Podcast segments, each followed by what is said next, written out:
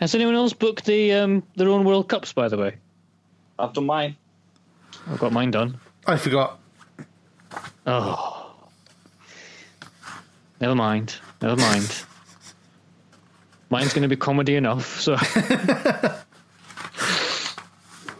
especially Japan. Jesus.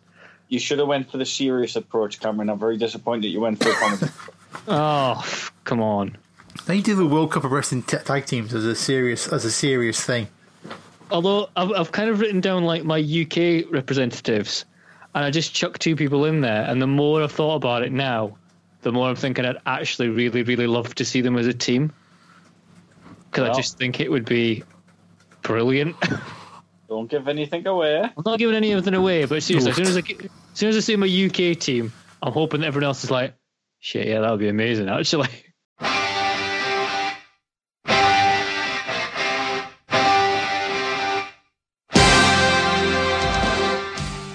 Welcome to The Conquistadors. This week, The Conquistadors run a collision course for another WCW Tag Team Tournament. Representing various places in Great Britain tonight are Phil the Bruiser Doyle, Gentleman Ewan Taylor, Colonel Cameron Phillips, and Geordie Allen Milburn. Only tonight on The Conquistadors. Right, yeah, Jesus said go ahead, so I said don't worry for your little head. Happened to be filled many times. We'll get going and do a message at the end to give you time. all right, okay. XO, XO, send. XXXO, XXXO. So a triple threat. Yep, it's a triple threat match tonight. Well, the people four way. Yep. That's been the biggest pain in the ass going through your uh, PP project. I tried to harmonise how wrestling terms are referred to. Trying to build like, Yeah. like a style guide as how, how to refer to moves and stuff. Yeah, um, I I apologize. That was because like, I got, but things like I get halfway through and I'm like, oh no, it should be that, and I have to go back through the other ones and change it all. All the ones I've done already. it's like Some some idiot. moves, some moves when I write them down look fine capitalized, other ones don't. Yeah, I always think Irish Whip looks weird capitalized, but it's, it's, a capital thing. I, small W. From what I because I looked through like loads of um, wrestling it? websites, and magazines, just to kind of see how they did it. All right, So it's like Ge- German suplex is capital G, small S. right. But then like, uh, what's the other one? It's- But like I've done like if it's a finisher, that's capitalized. But if it's like a regular move, that's not. That makes Oh. sense. That's how Okay. Hmm. I've treated it. So, but you'll see at some point I'll get done off fire across the PDF. This is the like the worst cold opening ever. This is going to be. well, we've already got like a little bit of like me singing Undertaker's theme tune. that You probably could use Let's do that. if you want to do Got that. that. That's Let's all do right. that. I don't mind. It's a bit stupid, but there you go. You know. but anyway, um, let's crack on. We're talking about wrestling then. Yeah, let's talk about wrestling. Seems that's supposed to the podcast. Al's here as well. So, the year is 1990. It is Well, we're December going 6th. straight in. Yeah, well, Lewis, Missouri, at the Kiel Oratorium or Oratorium Oratorium. I was, I was going to a bit of chat about the Thunderdome first. What about, about this, this, this is the Thunderdome? Uh, have you tried to get in on the Thunderdome? I did try to get in the Thunderdome. Look, look, we don't want to talk about the fucking Thunderdome. this is we're going back to 1990. It's a retro podcast. But someone Right. put Pikachu on the flipping Right. screen, and it was funny. if you want to do the Thunderdome, watch Mad Max 3.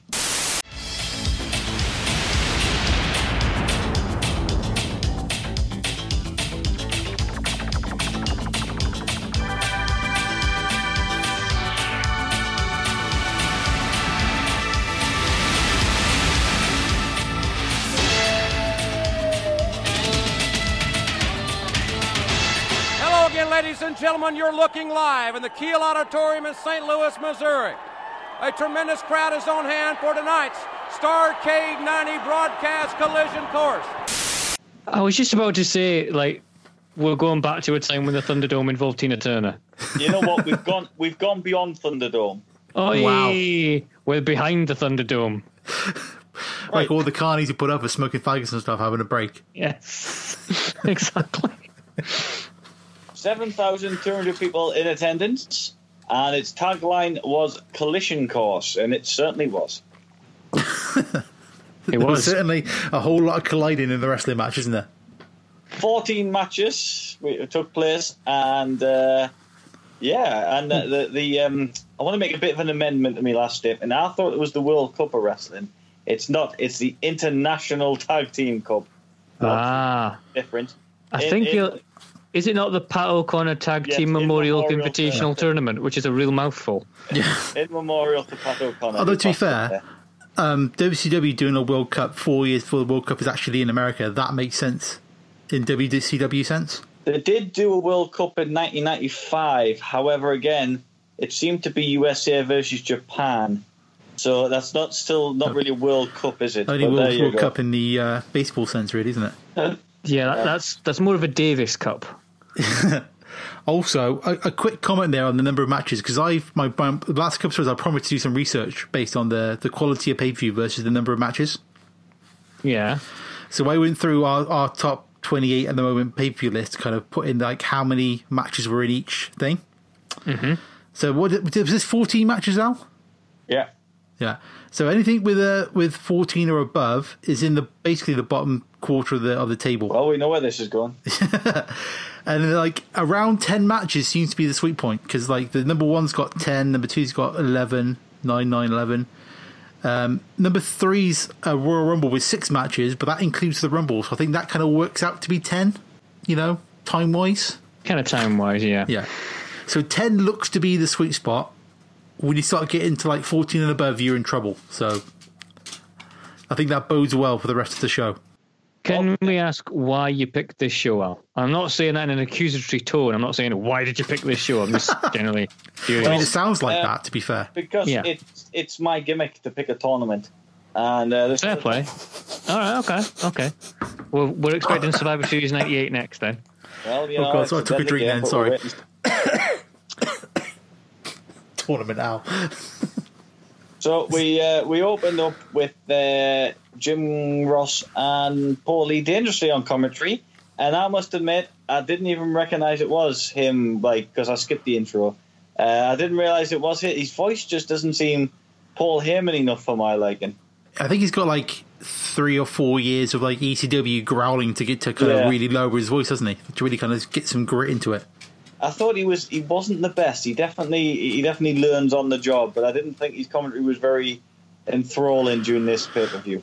Well, I'd be interested to know like how many how many commentaries he did before this because obviously he was Yeah, I'm not. Yeah. he was regular with Jim Ross, like up in well, how was it, like a year or so? He was doing it, like around WrestleMania X Seven time.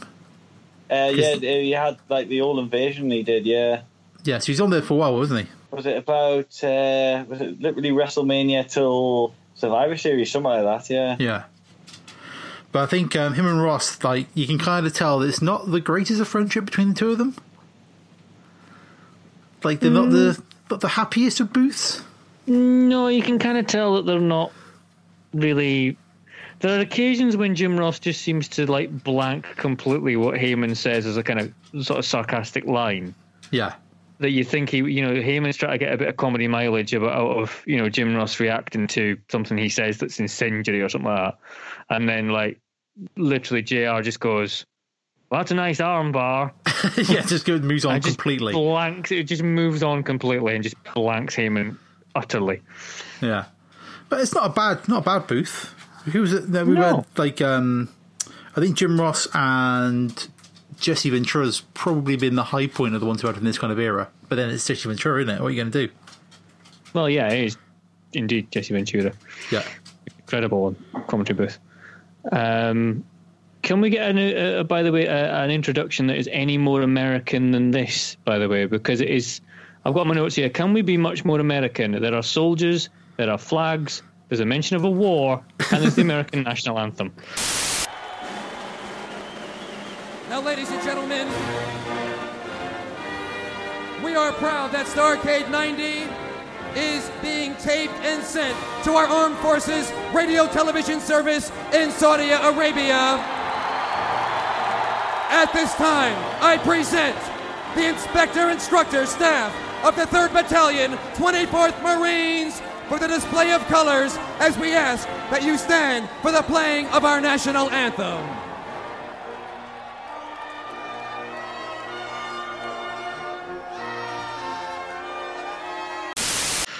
desert. Yeah, it's interesting. There's, there's the national anthem, but there's no one singing it, is there? It's just the No, national anthem that kind of starts halfway through the guy doing the intro for it. it's like, I can't even remember anyone like famous-ish doing the anthem in WCW. Put down You know, the it's money the- for it. I don't think, like, yeah, probably. I don't think I think- WCW ever went an internationally famed recording artist. I think we'll Da-da-da-da. see later on where the money of this pay per view went on. Probably yes. They spend those Probably. funds something else. But also they do they get the instruction for the um, the trophy for is it um who's the guy who comes out? Is it Pat O'Connor comes out or is it somebody else comes out at the beginning? I haven't written No, the name it's, down. it's the Booker. It's um, oh, Sam Muchnick. That's it. Yes. Thank you. Who they describe as the greatest promoter of all time.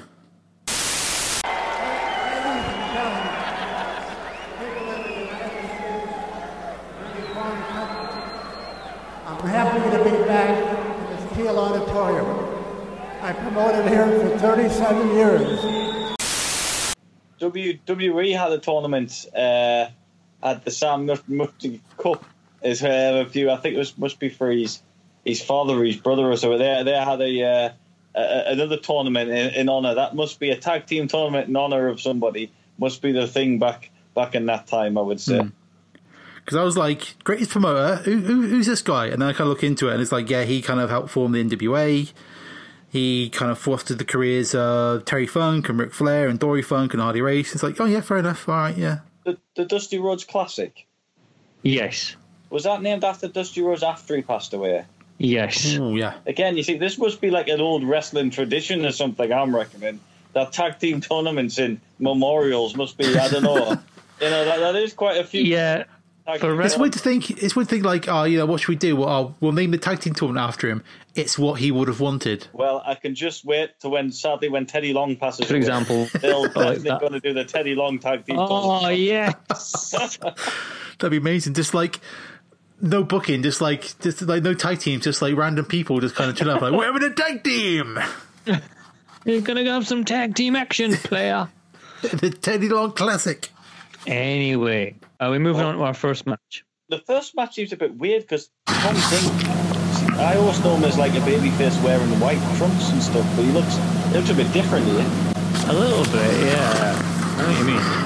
I'm more concerned with the fact that Bob Eaton's um, labelled as from the dark side. Yes, I was going to quote racist as well. What, Like, what what happened the there? Hell? Don't know. I'm not sure what happened to Bob Eaton for that to be a thing. I know, like you know, Mi- uh, mankind gets um, is it Cactus Jacks from uh, Truth of Consequence, New Mexico, and McFoley Mm-hmm. from New Jersey, but he's still Bobby Eaton, isn't he? Yeah, he hasn't changed his name or gimmick to something else. And I, I love the fact that he's he's like you know from the dark side, but he's wearing bright green neon tights. It makes no sense. No, I'd also like to say, is is his little fact or something? He's it's his first singles match on pay per view. Oh, the Jim Ross facts. they do make a lot of thing about how he's usually a tag team wrestler, and this is him trying to break into singles ranks. However, he did wrestle at the Punk House Stampede in 1988 in singles match, just sort of bring that up. Yeah, yeah, yeah, pretty much, pretty much. Is it for Z-Man and his facts? It's like, and ladies, he's a bachelor. Yes, randomly. But it's like, but the, the ladies, he's a bachelor. It's like, huh, okay, right. Well, That's that's great. that's Yeah, the tone yeah, for the whatever. evening. Who's the face for the match? Z-Man, isn't it? Is it because he looks too? I thought he just looked like Reynold Black. He looked too evil to be the face for the match. But Bobby Eaton's from the dark side. That automatically makes him the bad guy. Come on. oh well, But it's a slow one, isn't it? It doesn't really kind of g- like start off. I was more distracted by Bobby Eaton's mullet at the start of the match more, more, more than anything else. Well, yeah, exactly, exactly. It is mentioned on commentary before this match even starts that Ric Flair has- has withdrawn from the tag team contest due to a limousine situation. in fact, in fact, that's got Teddy Long in it. Yeah, exactly. I was, I was going to say well, the video clip that comes up later we were going to get to, but I think like Teddy Long is actually the driver, Makes no sense. and even though he pops up later managing Doom, Who No, he knows? lost. I'm sure he lost a match, and the stipulation was like he had to be a limo driver or something like that. Oh, is that right? In which case, Yeah. it makes more sense then. Uh, but anyway, back to Bob Eaton and uh, Z-Man. Um, once again, in typical WCW fashion, this was quite decent as an opener. There's a bit of confusion about the rules because I think um, isn't there a bit of top rope shenanigans? I want to clarify the ruling on this situation. To be disqualified in throwing your opponent over the top rope, Both wrestlers must be in the ring when the action occurs. On that particular situation, when uh, Z-Man suplexed Beautiful Bobby over the top, the Z-Man was on the outside of the ring. So it's even more illegal. So he No, should it isn't. I've just clarified the rule. Oh, Don't try to read anything into it. Uh, so now who's the cheerleader, you or me? You're a psycho ceramic. You know that, don't you? I'm That's- what? A psycho ceramic. What does that mean? A crackpot. You know, he's not going to get fined by the athletic commission of Missouri of or- wrestling. you know, of wrestling. Yes. Um, Why the do they do class- it to themselves? I Oh, mean, it's God just you knows. have to spend like mi- mi- like seconds just like de- describing like talking around on commentary for, for kind of no reason at all. It makes no sense. Yep. Uh, we get a fantastic Heyman line about halfway through that is Bobby Eaton is at his most dangerous outside the ring, which infers that Bobby Eaton is quite useless when he's actually wrestling, but it was dangerous at every other point in his life. yeah, You know, Bobby Eaton making breakfast, dangerous. everywhere else, walking Well- down the street, Bobby- dangerous. Dangerous. Bobby Eaton washing his car, dangerous. As soon as he gets inside the ropes, he's a kid. Nah, he's getting, he's fine. Just pansy, really, but there you go. Yeah. But he does Um, get like I think he gets suplexed onto the ramp and just kind of like lands on his shoulder, which didn't look that pleasant. No, I, I, I- I did have a sharp intake and a ooh yeah bam as a result of that. one. like that's gonna that's gonna be unpleasant. That's going to sting in the morning. But he lands all right. He does his um, big top rope drop kick, uh, drop cro- drop. Oh, Jesus Christ! Top rope leg drop. Jesus, that was hard to say. Yep. Bit of a big build up for it though. To be fair, to just kind of doing like a big leg drop, but you know, never yeah, mind. but we're in that kind of period of time where the crowd would go absolutely mental for like DDTs and arm bars.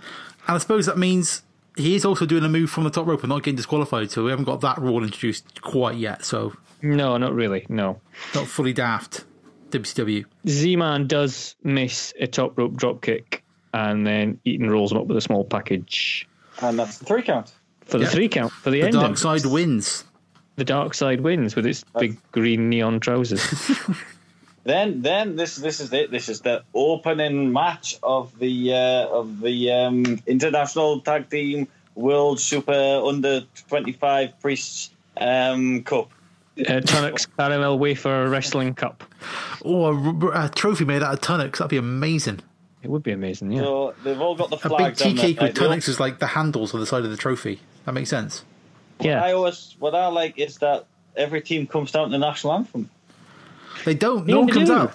This is the position of flags. The teams don't come out. The flags come out, and that's it. No, no. When the when the people are coming out for the matches, when they get their Oh yeah, entrances. yeah, yeah. At that point, yeah, yeah. Yeah, so I yeah. thought you were talking about the uh, the the, uh, the parade of flags we get, which is just No. like we get all yeah, and then the, the boo the boo rusher in, uh, in Yeah. Japan don't they, the crowd. New we Zealand gets a not- boo as well. Also, ladies and gentlemen, 18 representing the Soviet Union.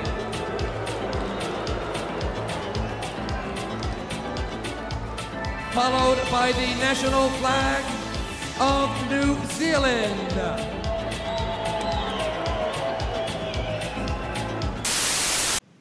Have we completely skipped past the fact that there's a little interview with Tony Schiavone's with Dick the Bruiser?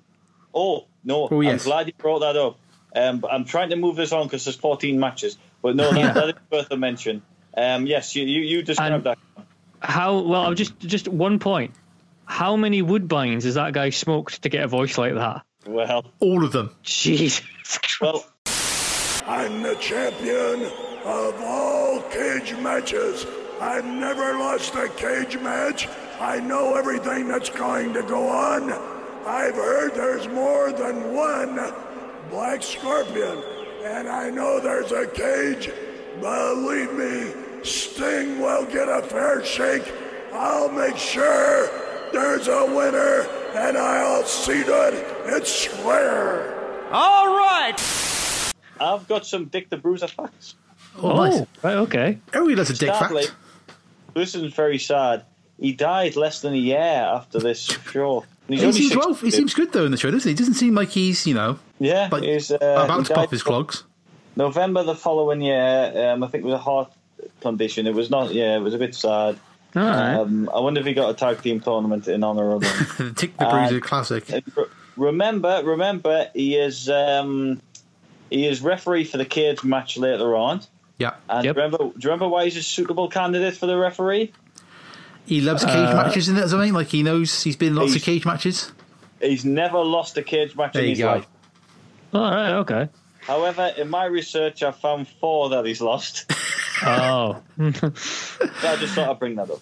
Is this the same kind of I fact guess- like um, Hogan was the first man to slam Andre? That Yeah, kind of truth. I guess without the internet, you probably couldn't look up his record. If we No. were watching this in 1990, we'd just have to take his word for it. Unless we were Like, yeah, in, the, yeah. in the arena when he lost, yeah, you know, you'd have He to said go, fine. "Yep, He said that's it was right, fine." yeah." He's probably said he's probably doing an interview thinking, "Oh well, I lost a couple of house show ones, but nobody's ever going to find out about them. Nobody, yes, well, oh, no, no, no. there you go. and 40, um, 30 it's a years lovely later, there's trophy. Jordy Owl with the internet pointing it out. Here he is, besmirching Dick the Bruiser's career. So then we get past the parade of flags, which was rubbish. Can we also say, by the way, that the winners of this are apparently the champions of the universe? Yes, ah, yes, I was hoping you'd mention that. The tournament trophy is being brought down the ramp. The winner in tonight's finals will be deemed the champions of the universe. which Yep, is just yeah. a wonderful piece of WCW hyperbole. That- to be fair though, the trophy warrants it because it is a big trophy. It's like seven foot tall or something like that, It's, isn't it? it's getting on for like it hasn't got the girth of the Stanley Cup, but it's got the height. It has, yeah. We get a bit of pyro for the flags. New Zealand flag gets booed. Yeah, I think the problem with this tournament, though, as we're going to find out, is that I think the only team that get a reaction are the Steiners of the USA. Because it. they're in where are we? St. Louis. Isn't, you're not going to get like a very international crowd there, are you? Let's be honest. The amount of Not mullets in really. that crowd. It's a very American crowd. I'd imagine if you were in like Texas or something, then the Mexicans might get a bit of a, you know, sort of. Was, bit oh, of there a wasn't- was hoo-ha, there? There was a Mexican team, wasn't there? There was, yeah, yes. but- Yeah. Right. Let's just, let's just keep getting on. I feel I've got to keep this on course. There's 14 matches. We've done one, and we've done about half an hour's talking. All right. Go on then, Al. Go on then, Al. You take, take it by the scruff of the neck, Al. Come on. Well, uh, this is my little bonus fact for you. All Go on um, right. then. The South African team of is it Sergeant Kruger and T- Colonel de Klerk? It's Colonel de Klerk Oh, and Sergeant Sergeant Kruger. Right. Well, well, it's not the first time we've seen them because they had a qualifier match on Clash of the Champions. No way. and that's what I was watching before I, before I did it. And it is announced is the is the South African final. The winner will represent South Africa for the cup. The other two guys haven't even got Wikipedia pages. They defeated the team of the Beast and Kahula. I have no idea who they are. Wow. Match went on just under five minutes. But this is what I mean. Blimey. They've put these South African guys on telly and they've won a match. Like, why go to the trouble of dropping them out to the Steins in two minutes? Why weren't these the guys who won one match and maybe lost to the Steins in the next round? I don't understand. I haven't already put them on telly why you would have them job out so quickly in in this competition. No. Call me crazy, but I'm kind of thinking these th- they had this gimmick just for this tournament. Oh, yeah, of course they did. Because your boy Sergeant Kruger, he's off to be um, was it Big? What's his name? Big? Rock or rock, isn't it? Yeah, Sergeant. Uh, that's the that's the clerk. The other one's um, ah Doink fella. What's his name? Yeah, Ray, Ray Apollo. No, I had it down as Matt Osborne. No, it's Ray Apollo. It's the it's the face stunt the clown. Really? Yeah, yeah, yeah. It's, it's the one. It's the one that portrays him after like ninety and end of 93, 94. Yeah, it's, it's Ah. not, no, it's not Big He Josh. hasn't got a Wikipedia page. No, no, it's not Big Josh. It's um, yeah, Big it's Ray Josh. That's Apollo. what he was called, wasn't he? Yeah, yeah. No, it's the other. It's the other Doink the Clown. It's it's the face Doink the Clown. So, yeah, I was trying to find out who that guy was. And everything kind of pointed towards Matt Osborne that I, I could find. But yeah, So yeah, Oh, it's- well. yes, you got one half of Public Enemy and then Doink the Clown. That's who the South African contingent are. I did write down uh, South African heels. What is this? Lethal Weapon Two. Diplomatic community.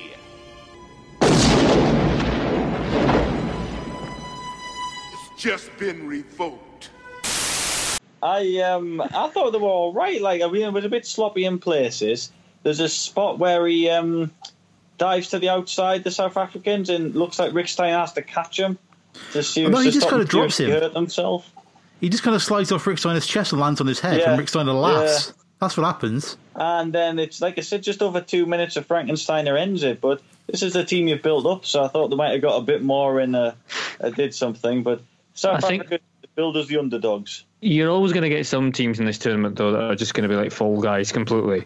Well, that, you would say that's probably Yeah. the South seven of their teams. Well, yeah. And like I think these kind of matches um, kind of make later sense when like WWF's doing the King of the Ring and they move the quarterfinals onto the onto the Monday Night Raw and have just the semifinals and the finals on the on the actual pay per view. Like when you see matches like this, that decision makes sense.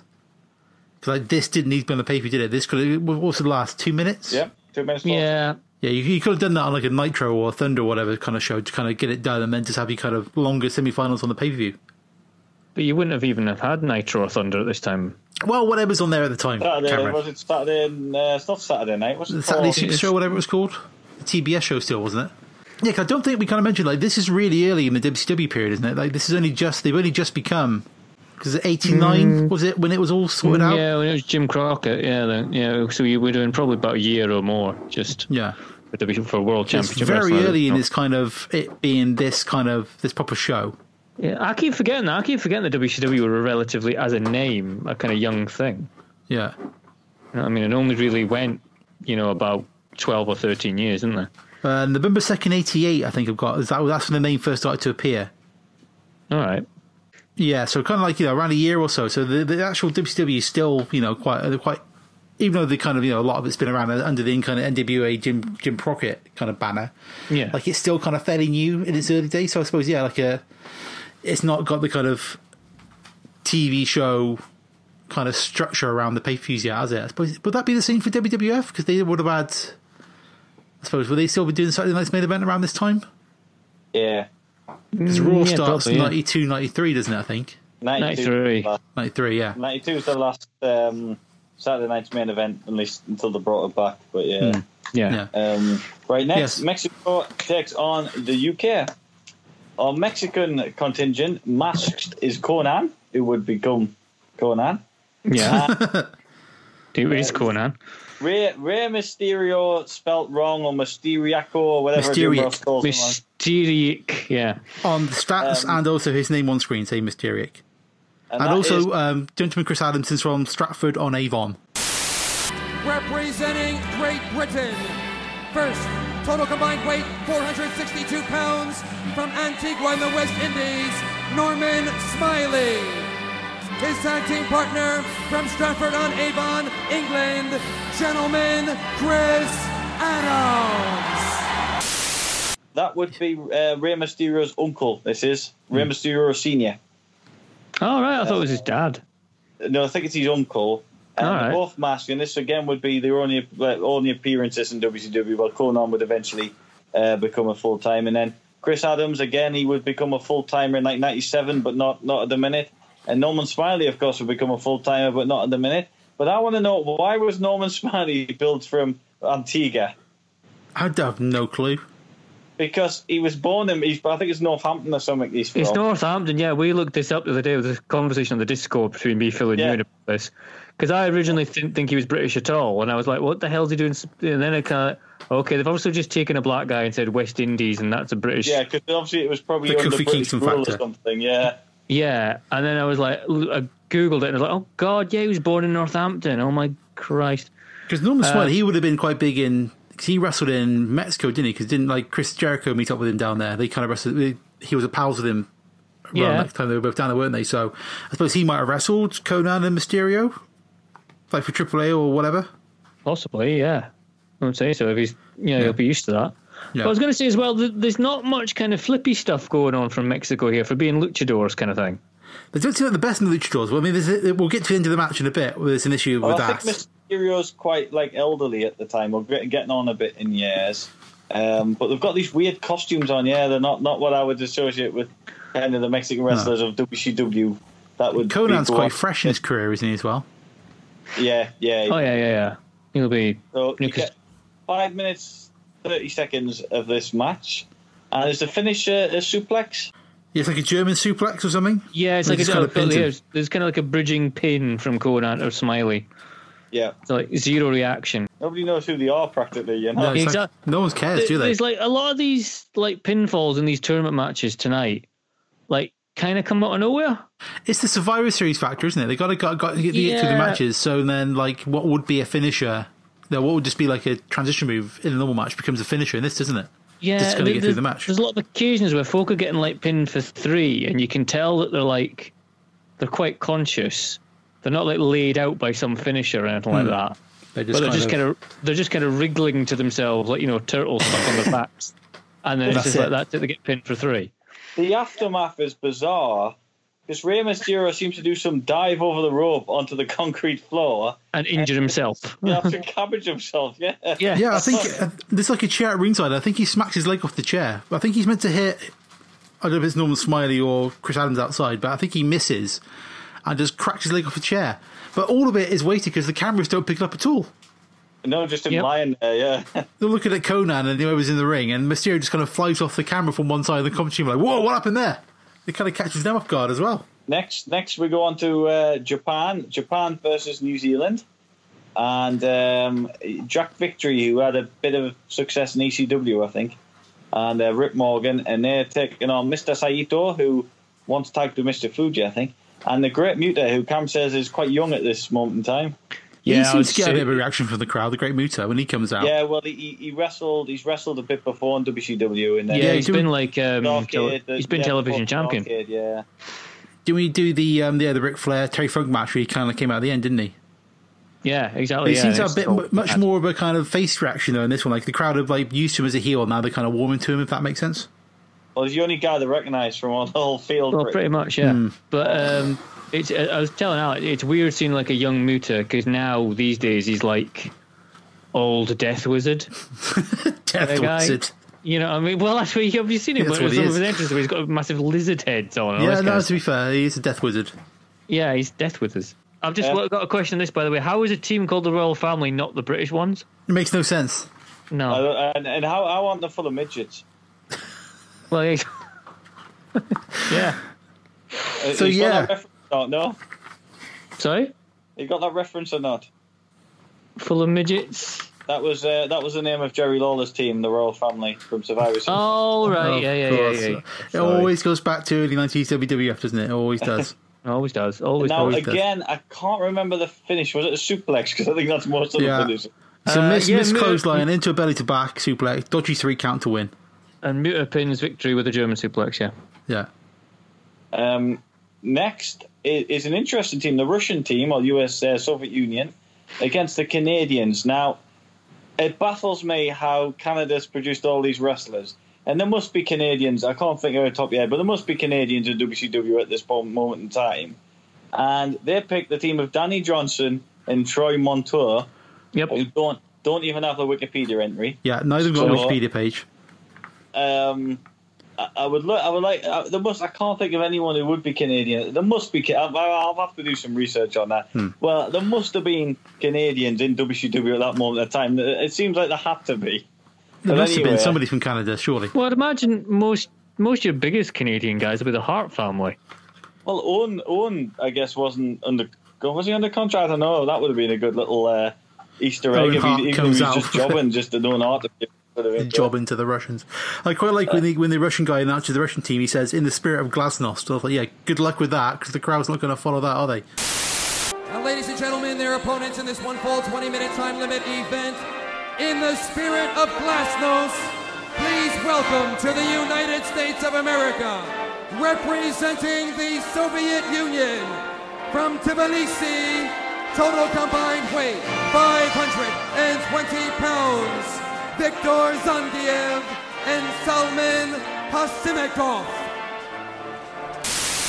Well, the Russians are legitimate wrestlers. They were like Olympic wrestlers, and um, they were big in Japan. And, and I think it was Inuki trained them up because he saw potential. And apparently, they, they really are the sort of guys that you don't want to mess with because they legitimately could have even took the Steiners in a, in a shoot fight if it came to it.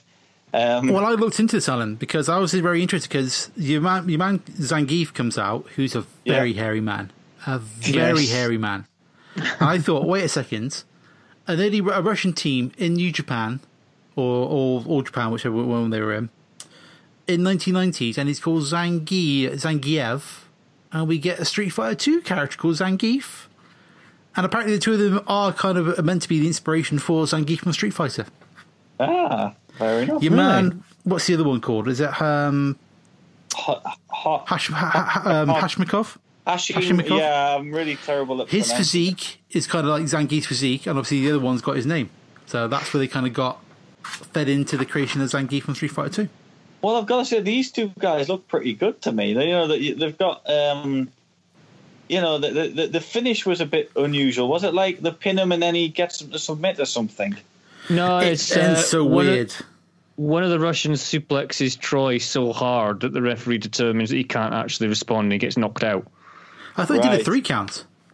He does. He 'Cause does he- a he three does- he count. does but a then, three like, count. The guy still got him in a headlock though. Like the match is continuing. Well, anyway, it looks like the the Canadians legitimately want to fight the Russians after the bell. Um, Hmm. You see, they're the other guy like- comes out from the corner, and the Yeah. rest trying to hold him back. Is he? The rest like Yeah, trying to and I push him think- I away. think The it rest is was- still on I the think it ground in the headlock, holding the other guy down. Russians would have absolutely demolished them. Like, um, but it's a shame because I, I can see the very clean. Like the Russians look like very Olympic wrestlers, not the Russians we used to like. Um, Nikolai Volkov, Volkov, uh, and, that kind of um, time, yeah. Ivan Koloff. They're not. They don't look like that. They Yeah. look like legitimate wrestlers. And again, it's quite good, but um, I, they don't. They don't really get much shown in the next round. But we'll get the next round shortly. Well, my, my That is concern when the, round- when the Russians came out, it was like, oh god, there's going to be like a pair of amateur wrestlers. It's going to be really Yeah. boring because you see, like normally when there's like an amateur wrestler style guy in the ring, like it just doesn't work. But they seem to kind of like you say, they seem really smooth. They seem to just like be Yeah. like proper wrestlers. They needed different outfits because there's a bit when Zangief gets pinned and you kind of see right down his legs. It's like, nah, you need shorts, mate. You need shorts or trousers because it's just too much. I can't cope with it. I just don't need to see that. But yeah, it's a shame they didn't kind of get. I think this was their only kind of shot, wasn't it? I don't remember. I don't think they were in the No, U. again, but just another one-off. One uh, night. But they would, would have been a good little, you know, little modern Russian team. But yeah, kind of waited, really, aren't they? Yeah, yeah. Um, next, um, Cam, you explain this because I quite enjoyed this storyline. The, uh, the the Wall Street, the, the IRS. Oh, yeah, yeah, yeah, yeah, yeah. Because you saw the screen grab of this and you were wondering why there was a clock there and you I thought, thought we well, were the time limit draws. it's I'm not- gonna, yeah, it's going to go to time limit draw. But no, alas, the clock is there for a reason. The clock starts at eight minutes and thirty-two seconds because Alexandra York, who's Wall Street's manager, uses a computer to determine the results of his matches, and the computer has said that Wall Street will beat Terry Taylor in eight minutes thirty-two or less. So the clock is only displayed in that for them to prove a point that the computer was right. Yeah, just to confirm, like she she carries the computer to the ring in this kind of late '80s style keyboard Yeah. with a tiny screen on it, sort of thing. Not even a Yeah, it's laptop. just- It has no discernible screen on it, to be honest. I think it's actually just a keyboard. No, I think it's got like a really kind of narrow LCD thing in it. I'll, I think it's I'm- got, yeah, yeah, yeah. I think it's the equivalent of a speaking spell, isn't it? Really? Yeah, pretty much. So how she's doing complicated wrestling stuff on that, who knows? God It's knows. very it's all wrestling. just numbers. She's she's just really good It's very wrestling at this point, I think. because it does say on the little kind of match cards that it's like going Alexandra York is a computer whiz. Yeah, she's a computer genius. Yep. She But she is. had like a little stable there for a while, didn't she? I think there was, I think, because Wall Street is soon to go to WWF, and I think Terry Taylor kind of steps in to the York Foundation yeah. or whatever it's called. Gimmick, yeah. yeah, yeah. Because the oh yeah, I forgot Teddy Taylor was in the York Foundation. Oh yeah. Because he There you was. go. What show did what show did we do when he's a heel in the? We kind of skip past it. I think he becomes Terrence Taylor with her, and then he becomes the Taylor Made Man after that. so he does. Yeah. But I'm trying to, I'm trying to do some quick research to find out. No, I've got a picture of her, her holding the computer, and it has got a screen. Has it got a screen? Okay. Yeah, it's about probably say like a two-inch LCD black and white screen. Probably something like that. Yeah. So something, something, something shite. Really, Well, there's some shenanigans, isn't there, Cam? yeah, there's some shenanigans that go on. Uh, I've just looked up there. Um, there's a lot of yeah. He, he starts cheating as the match goes on. So you get like Wall Street. who- He'll pull Teddy Taylor's hair to get out with an armbar. yeah. Abdominal stretch, the classic heel tugging on the top Yeah, rope. and he's holding the ropes during an abdominal stretch. As the match wears on, as the time limit goes down, Wall Street cheats more and more and more. and York keeps typing more and more at the same time, at the off to one side, Uh, typing. yes, he's like furiously typing at one stage, and then um, there's um, he gets caught with a five arm, which is Terry Taylor's finishing forearm, but he manages to land close to the ropes, so he can put his foot on his ropes as the, the pinfall's going on, Hmm. and then when they get back up, um, he does the stock market crash, which I still think is a fantastic name for a finishing move. It is a cracking Yeah, name for a but- move, isn't it? I don't think Yeah. you could use it in the WWF because it's the tanker's finisher. Oh, but yeah, of course. aye, aye. I mean, he was there first. He was there oh, not quite a year before the tanker, maybe six, eight months. But yeah, I never saw him once. Maybe maybe he did use it, but I don't remember ever seeing him using it in the WWF. But there, Tatanka brought it in in '92 when he when he came. There was, a, there was a nice little comment about Terry Taylor in the on commentary. They, But he missed the elbow. Terry Taylor, who has had a very frustrating career in the last couple of years. He's happy to be back in World Championship Wrestling, and he wants to prove his worth. He wants to prove his abilities, and he has got great abilities. He wants to be a champion. it's like, would that be when he was a wrestling chicken for another company? Very probably. I think he's, he's this is just when he's kind of moved back from WWF to WCW. So his uh, frustrating couple of years would have been him as a as a as a As a wrestling, wrestling chicken, yeah. wrestling chicken. Right, I'll sum up the next match really quickly as well. We got a tag team match next, um, and there's a big deal because it's the reformation of the skyscrapers, which was Sid Vicious and Dan Spivey, and uh, the fans seem to really be into these guys. This big tall tag team. They, they- it's a big pot for him. They're Yeah. taking on the team of um, the Big Cat, Yep. who we would all know as Mister Hughes, and Is that Mr. Hughes? I'm pretty sure it is. Oh, wow. And Nar- narcoleptica go go. and the Motor City Madman, who I don't think became much, but originally it was a wrestler called the Night Stalker. And no, it's not me. It it would be the uh, it would be the future Adam Bomb, is who that would be. Ah, Oh, Adam Bomb. He's not on this uh, not on this pay per view, and this is a minute squash match with very sloppy bits. And then I'm not sure if it's deliberate or accidental, but um, Sid tries to power bomb, and he can't quite get the guy up, can he? It's So the that's slowest why double we- power bomb ever. By the hells when they turn into a double. But I don't know if that's the plan all along, or whether it's legitimately Sid Vicious couldn't powerbomb him, so needed help. No, it kind of looks like it's planned because the guy does stick his neck Driver. up so that Spivey can grab him. Yeah. Yeah. And then and then they have a big rant at the end, and Paul Heyman gets involved, and they kind of threaten him a bit. And they said, you know, this isn't a one shot deal. Uh, the skyscrapers are back when we say we're back. Now that we're eye to eye, little man, yes. let me tell you something. Yes. Everybody says this is a one time only deal with a skyscraper. Yes.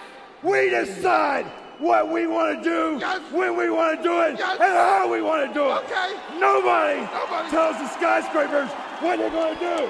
And if we do decide to get together in 1991, there's a lot of people that better watch out. Remember something, people! The skyscrapers rule the world! And uh, just so you know, this uh, was the one off appearance of the skyscrapers, and never were back. Uh, yeah, just to run through my notes real quick on this match. So I've got uh, Sid in the singlet question mark. I always did in WCW, that was his thing, yeah. Dan Spivey's mad eyes are brilliant. Um, I can't remember who's described on the stats, but one of the stats says uh, the biggest ham on, on tonight's event. I've just got that here as well. A power match with little finesse. yes. No, there's not much finesse to this. It's just like literally just a couple of moves, bang, bang, goodbye. Go Then I home. wrote down um, another tag team match during a tag team tournament seems a bit much. yeah. Well done. I've got another written down because he mentioned about Sid being a four horseman, and I was like, Sid was a horseman, and I checked, and he was a horseman. And do you know why he was a four horseman? no. Because he was brought in to counteract the strength of RoboCop. Oh, God. That was why Fo- Sid as according to the Wikipedia page, was brought into the Oh, my Four God. Horsemen was So he because they was. needed somebody to counteract the strength of RoboCop, Well, you'd need to, yeah, totally. which doesn't explain why he can't do the powerbomb at the end. If he's as strong as RoboCop, a powerbomb should be easy. Well, yeah, but Robocop's got a good power bomb on him, The Right, as we RoboCop. all know. on the next match. Um, right, we've got the, the the substitute rock and roll express of Tommy Rick and uh, Ricky Morton against the Freebird team of Jimmy Garvin and Michael Hayes with Little Richard Marley. Yeah. oh, Is that is that the love child of Little Richard and Bob Marley? I'm not sure. Who knows? Well, and um, wasn't wasn't the uh, the Free Birds robes and face paint on brand Yeah. coming out? Slightly. Con- Confederate flag robes and Confederate flag face paint, and I was like, oofed, oofed. Acceptable in the 90s. It's a, had it the was other- fine. the other- It was We fine had the back other then. Rock and Roll Express member Robert Gibson come down on crutches because he's injured. because he's got an injured foot. Yeah, Uh, and uh, six minutes thirteen seconds a match. Uh, I must admit, I did fast forward quite a lot of it, so you guys talk me through it. Um, I've got written down um, a, a line from commentary: "He who hesitates gets backdropped." Thank you, Confucius. That I thought was a good line. pretty much. That's about all I've got really. Essentially ends when little Richard tries to get involved and tries to distract the referee so that the Freebirds can win, but it ends up with Jimmy Garvin getting pinned. So um, the Freebirds um, end up losing. They attack Robert Gibson again in the aisle because they managed to single him out in the aisle, and then everything goes a little bit crazy. Yeah, shenanigans to finish. That's what I put. Just loads of shenanigans going on. That's it, really. It's just there to forward on a feud or something, isn't it? It's, it's just a filler Pretty match, much. which Yeah, when you've it's- got this many matches on the card, doesn't make any sense. No, no, it doesn't also make any sense the way you you you have half of the Rock and Roll Express and the Freebirds in like a six minute match halfway down your card. Yeah, Well, on to the semi-finals now. It's the USA taking on Mexico. Oh. Both- Stan Hansen gets an interview before this. oh my God! Is it, does he say anything of note? he summarises he's- the rules for the match, doesn't he? For the uh, Lariat yeah, he match. does. Never before has a title match like this ever been done in a Texas Lariat match. This rope right here, though it looks a little skinny, can hold some 600 pound steer. I know it can hold Lex Luger. We're going to tape each other up. We're going to get it right down. We're going to put it around our waist. And you got to drag the guy around four times and touch all four of those posts to be a winner. He spits tobacco all over Tony Schiavone. Well, I assume I'm not going disgusting. to look. The lariat match is just the first one to do a clothesline wins. Yeah. No, sorry, it was a uh, what's, what's it called? Texas rope match. Texas Road That's match. a lariat match. It's just diff- totally different. Totally different. It's yeah, it's called a Texas Lariat match. That's how it's described on the uh, on the uh, Is Wikipedia it? page. Mm, Bloody hell. Apparently, Lariat refers to the rope. Okay. Uh, Ah, Yeah, there you go. It's it's because it's a strap match basically, but it's uh, they refer to it as Texas Lariat match because your boy Stan Hansen loves a lariat, doesn't he? So, and he's from Texas, as he's proved in his promo. Well, semi-final time. USA Yeah. versus Mexico. Yeah, out comes Rey Mysterio again. But yeah, both the Mexicans look absolutely knackered. The other one's injured his knee. So you get essentially another two-minute squash job of the Steiners uh, beating the Mexicans. yep. I've got top rope bulldog from the Steiners. Um, oh, he turns them round twice. There's a really weird finish where Rick's facing them, and then Scott tells him from the top rope to turn around, like, um, s- like like Rick Steiner doesn't know what move they're going for. Hmm. Did anyone else spot that? No. yeah. You do get like a nice shot of that nasty bruise on Mysterio's leg when he hit the chair. And to be fair, he did mess his leg up proper with that Yeah. with that move. He did. He did. There's a weird kind of heel trip thing that goes on with this that the Steiners just don't want to sell at all. They don't want to sell It's it. like, like when uh, twice in the Conan ma- trips Rick Steiner, and he just there's spends like about half twice an in hour the holding match, down. it's- It's like a kind of drop toe hold, and he has to kind of like kick him in the inside of the knee to try and get him to like bend down. Yeah, But like Rick Steiner is essentially just laughing in the guy's face at he the doesn't time. help at all, does he? Just does not help at all. No, he just he just kind of goes, "All right then." Yeah, and then we see the uh, the we, we see the limousine incident with with uh, Ric Flair getting kidnapped by a group of transients. I'm not quite sure what goes on here. Um, I think Ric Flair beat Butch Reed, and as a result, Teddy Long has to drive his limo. Ah, so he drives them somewhere. Ric Flair gets out, and then he gets kidnapped by a load of people and just dragged off, Okay.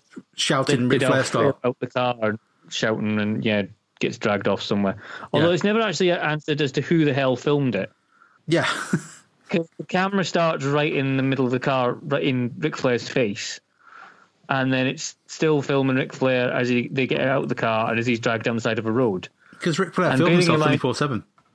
yeah well you can kind of understand if it was if it was done today because it would be on someone's mobile phone Yeah, but back then that, that camera probably would have taken up a good quarter of the room in the back of the limo Like, So therefore, with it's three like, people who the carrying hell's it. filming it? Yeah, exactly. It was like going, well, who the hell's filming this? But carry on. ridiculous. Uh, next, we got Japan against Russia. What I like about this match is the crowd have got no idea who to cheer at all. Well, it's a shame because it only goes on three minutes, and, and like there's a lot of talent involved, and it, you know it, it should be a bit more. But but it's another suplex, by the way. yeah, suplex and a win. Uh, yeah, it's Saito suplex who pins Angiev, but they do Yeah. say earlier on, Heyman just says that Saito is the master of the suplex. Yeah, I think Well, he kills so- Zangief with a clothesline, then suplexes him. So there's a little bit Exactly. to it. Japanese team are totally healing it up though. Yeah, It should be called the World Suplex Tournament, I feel. I Probably, believe yeah, they there's do a call lot the of move it. at one point. They do refer to it as a Kremlin crab at some point, which again, it's a Nice. cracking name for a move. I've had them. It's I, the- have some, I got some cream for it. Jesus, Jesus! I was gonna say it's the I was gonna say it was the best restaurant in St. Petersburg, but you went that one step further. we went the other way with it. Best thing about that match is the crowd being confused because they they can't cheer Russia, they can't cheer Japan, so they just be quiet instead. Yeah. Well, we've got four matches left, and these are kind of the four things. These are kind of the four more stellar matches on the card, um, and they get the, the biggest length as well. Um, so we will go on to the lariat match. What a what a high point this is. Lex Luger versus Dan Hansen. Um, I've never seen Stan Hansen wrestle. I don't think. Have you not? No, he kind of wasn't in my era. I know he did. a little No, bit I of suppose. free, Um, There's- i- in Japan and stuff, I don't think I've seen him wrestle. I've seen clips, but not full matches. Yeah, like like him and Va- him and Vader's matches, that That's sort of the thing. of him famous just one, yeah. yeah. lariating people out of their boots and stuff. One of the best matches I've ever seen uh, that Stan Hansen wrestled in was a New Japan or maybe an Old Japan one, and it's against Andre the Giant, Oh, and it's essentially just like the the match spills to the outside and over the guardrail within the first like three minutes. Nice. I bet the crowd the- was scattering as that as well. Yeah, the rest of the match is basically this crowd of Japanese people trying desperately to get away from the two crazy people who are punching lumps out of each other. And it's hilarious because it's just like everywhere they go, there's just the kind of, oh, like the Japanese people just kind of try to Just in fear. Yeah, they they are absolutely pissing themselves with fear because Stan Hansen's chucking a bloody cow chain around the place, and Andre the Giant's basically just huge Yeah. and just stomp towards him. It's brilliant. But anyway, it's not this match. No. Why does Lex Luger get a little graphic on the top of the entranceway, by the way, for this match that looks like his character select screen, in some kind of NES game? But they all get it from this point onwards. Like a lot of them get it after this. There's some of them pop just up. But it's like really, really, weird. It's really bloody Again, pixely. they can't afford a Titantron or anything because they spent money elsewhere, which we'll get to later. So they have to kind of get like some kind of crappy caricature artist to scribble on a bit of, bit of uh, tarpaulin and hang it from the ceiling. Probably. Now, I, I've got to say, I really enjoyed this match. I, I thought it was very good. I'm never usually a big fan of like bull rope matches because Well- usually they always end the same way. It's like kind of going, oh, the heel will touch three of the turnbuckles Yeah, with the face on their back yeah. and not realize that the face is touching the turnbuckles as they're turning away from them. And then at the last second on the fourth turnbuckle, the face will just leapfrog him and then just touch the fourth turnbuckle and ding ding winner. There's the famous It's usually. Austin Savio Vega one, isn't there? Yeah, from uh, Beware the Dog, wasn't it? Yeah. Hmm. Well, I Okay. thought this was very, very good. They were like really going uh, going at each other. There was a lot of rope burns. There were like a lot of strangling and stuff. I thought Luger looked pretty good. Uh, It's not Luger's wheelhouse, it has to be said. Um, No. It's not Luger's wheelhouse at all. I was worried because they go up to such fast. I'm like, Jesus, Luger's going to get blown up already, surely. Like, because he's not the most paciest of wrestlers, is he? no, I have got down here the, the Luger always seemed like a bodybuilder forced to be a wrestler. Yeah, like he hasn't got much of a gas tank to him. So No, But Stan Hansen's just like you know, like a missile. You point him and he just goes, isn't he? Like he's just like off uh, like a like one kind of gear and he's just flying. oh yeah, Which for yeah, like a yeah. guy of his size is just nuts. Hansen's like the most violent Duracell bunny. now. Covered mean- in tobacco. Was anybody else Yeah. worried he's going to wrestle with the tobacco in his mouth? it's good Yeah, I for you. think he nearly did at one stage. It's literally like he just like takes out his mouth, throws it on the floor, and then starts. So it's like, oh god, thank God he got, he got rid of that. That was gross. yeah, well, it's still pretty fucking gross. He's dribbling down his chin. Yeah, I, I, I quite enjoyed the finish, even though it was a bit convoluted. I quite enjoyed it. Um, it feels like a real kind of Dusty Roads, sh- uh, you know, s- swerve of a liked finish. It. Oh, I, I thought it was A lot of the, uh, the, the, the, the last four matches in this evening are all bollocks by crap finishes.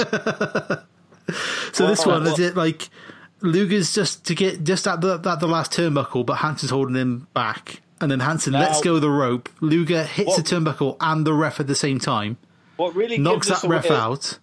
It really gives us away is the ref's positioning because Yeah. you can see the ref just standing in front of the turnbuckle, and it's like, Why is the referee essentially blocking? this? Yeah, it's Yeah. kind of telegraphed Third bubble. completely. Yeah. I- So I Hanson think, has to yeah, kind of like re like kind of let go and kind of tug Luger around a little bit to get him to hit the ref in like a decent fashion, hasn't he? He's got to kind of guide him into the ref, which makes no sense. Then you've got a spot in wrestling I think is stupid.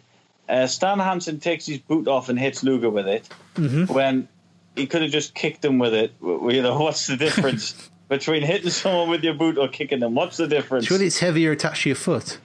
Uh, w- Well, you- you can- it's- No, but you can you can get more of, of a, a, a, a sort of kickback on a kick kind of thing. You know what I mean? You can draw further back to go further forward at a higher velocity with when you got it in your arm rather than Like a your hammer. leg. Like Do you a, think? Well, I don't know. But anyway, so he knocks Luger out. Then Nick Patrick comes down and he drags Luger around for all four turnbuckles. And Stan Hansen's won, but has he? Has he? has he? No. No, is the answer. Yes. Go on, guys. This is, I'm, I'm letting you pick up the finish. Come on. So All the- right, uh, so um, Nick Patrick and Randy Anderson, who the two referees argue, and um, then they just reverse the decision. There's Yeah, no the other black ref wakes star on up, it. It's just a- pulls oh yeah, Hansen's hand Sorry. down. He's he's now the champ, which is referred to as the NWA United States Heavyweight Championship.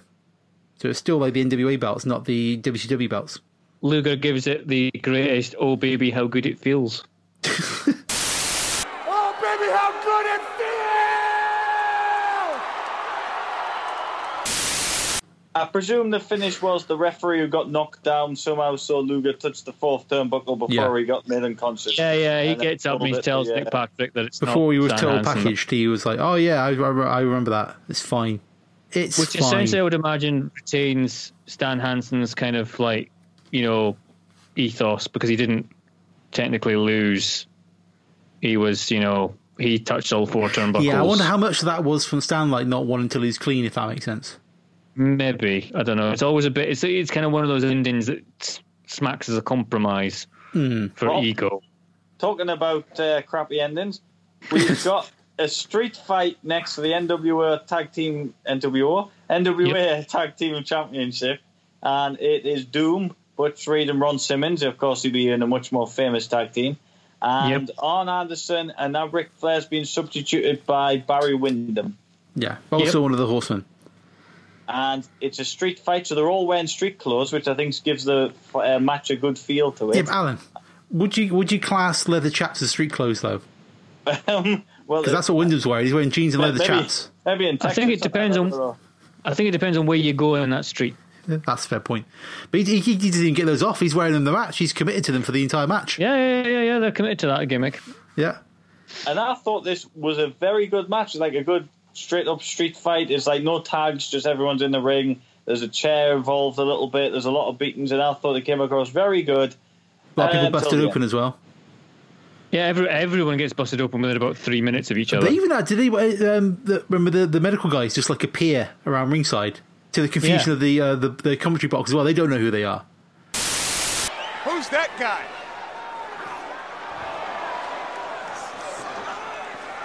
Reed t- outside. We have some medical attendants out here that will be attending to these gentlemen. Well, the Pretty finish, much. the finish is very. Um, well, the rumor is actually I read a rumor that um, Dusty Rhodes was coming back to book WCW, and he gave his notice to WWE at the time, and um, WWE knew he was pretty much suspected he was going back there because they even have him jobbing to Virgil on house shows. That's how. Uh, Wow, how low yeah, must you wow. be to do Savory that? was. So um, I don't I don't think it's official, but I think Dusty Rhodes has been on the telephone to help book some of this um, Starcade. Because the other booking guy, I don't know who was, I can't remember. I did read it. Who was booking beforehand is gone. Oh, Ollie Anderson, sorry, Yeah. he's gone. So yeah, they need somebody else to book. So I think Dusty Rhodes has been on the phone, especially for these last few finishes, and uh, suggested how to uh, how to execute these final finishes. Yeah. Barry Windham gets Reed down. Ron Simmons gets Arn down, and they, they both pin. They both drop down for a three count. and The ref counts both of them for a double pin. Yeah, the referee does that stupid thing of both arms, just kind of flapping both arms down like that for three, and it's like kind of going, you'd surely as a referee make a call that there's a double pinfall going on and you can't count either of them. Um, so yeah, You know? the- One That, fall that, to that makes Doom, too much sense though. That's that's the trouble. Yeah, true. WCW, So what- isn't it? one fall to Doom, one fall to uh, the Horsemen, and I guess it's technically it says a no card, it's technically a draw, I guess you would call it, but uh, that's that. It's a draw, yeah. Yeah. Um, There's a whole lot of confusion on commentary after the end of it as to who gets the belts because Paul Heyman's like, "Who won the match?" And then JR's like, kind of going, "Well, I don't know. You know, you know as much as me, stupid." And then Heyman's going, "Are you calling me stupid?" Well, you need to apologize to me because I want to know who won the match. Well, I do too, stupid. You think I'm just sitting here Stupid? like an idiot? Yeah. Are you calling yes, me we don't know- stupid? Yeah, you're stupid. Go ahead. Say it again. We don't know who Say the, it the- again. the- we get oh this is stupid this when I say this out loud. We got our final and tenth tag team match on this card. Yes. Who the hell thought ten It's- tag team It's, matches was good? it's to a have bit on any excessive, card? isn't it? I mean, come on, it's a bit a Maybe little bit Teddy Long was excessive. booking this, yeah. so it is USA versus Japan, and never ever was a match so not in doubt. But they still ran it nearly 11 minutes. They may as well have just done a one minute squash match because we knew what was coming. Well, uh, are they are they trying to put a Japanese ref in there to actually kind of compensate for that fact? Yeah, but you, you know, maybe that you might think there's some shenanigans, but there's no Yeah. no shenanigans, is there? Because even Heyman kind of goes, "I'm not sure about this. Look at a Japanese ref," which is true. Uh, but I mean, it's a, it's an okay contest. It's you know they, they go at each other, and uh, uh, I still would have preferred the Russians uh, against the Steiners just just for the spectacle. But uh, yes, that's Yeah, I know. Uh, that, that's what you get, and uh, USA wins. And I must apologise, can't remember the finish again. If someone can say it was a suplex. Uh, duh, duh, duh, duh, duh, hold on. There's a Scott Steiner package power bomb. There's a spike pile driver to Scott Steiner. Uh, Muta is too busy hot dogging, but doesn't notice that Rick's going to sunset flip Saito to pin him. So oh, therefore, Rick. yes, the sunset flip off the top rope. I do. remember. Yeah, the sunset flip off the top rope, which Muta doesn't notice and break up because Muta's too busy jow- jawing to the crowd. Muta seemed to be having a bit of fun because, like, yeah, at one point he gets crushed, and then he- he's like, kind of looks down his trousers to check everything's okay down there. Yeah, yeah, I thought he's just, kind of, he's just adjusting. Yeah. And then Yeah. I think I'm not sure it is, but I think Right. Rick Steiner gets rammed so hard into the post, his head things pops off because Yep. he's like lying And on so- the ground, and someone has to chuck it to him so he can put it back on Yeah, again. someone chucks it back to him. Yeah.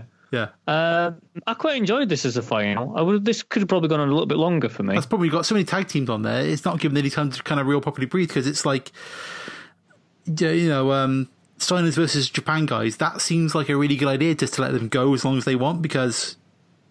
You know the Steiners and, uh, know how to wrestle the Japanese style. You got two really good Japanese guys. Like it's got the makings of a really good match, isn't it? But it doesn't kind of get the time Yeah, to pretty really kind much. of breathe and go as, as well as it needs to. Not really, and I say it's, it's probably helped as Alan says by the fact that it's kind of signposted from a mile away that the Steiners are going to win it. Of course they are. Of course they're going Yeah, no, but for a while, it's you know the Japanese guys do really really well. Then we get the trophy presentation. Yep, because it's Pat. O'C- Here's Pat O'Connor's family, which we're going to point to, but not actually get on camera. Yeah, Yeah. we're going to mention them. Yeah. And then Uh, we get Jim a- Hurd.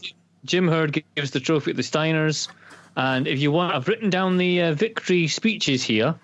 Um, it's not exactly at Austin three sixteen because we get Scott Steiner saying, "Both my uncles fought in Vietnam," and Rick Steiner goes, "Kick some butt." But you know, there's other warriors that are representing the United States in Kuwait. My great grand, my uncle, both my uncles fought in Korea and Vietnam, and I'm proud as hell as them for them, and I'm proud of these guys over in Kuwait. Hey, I got one thing to say.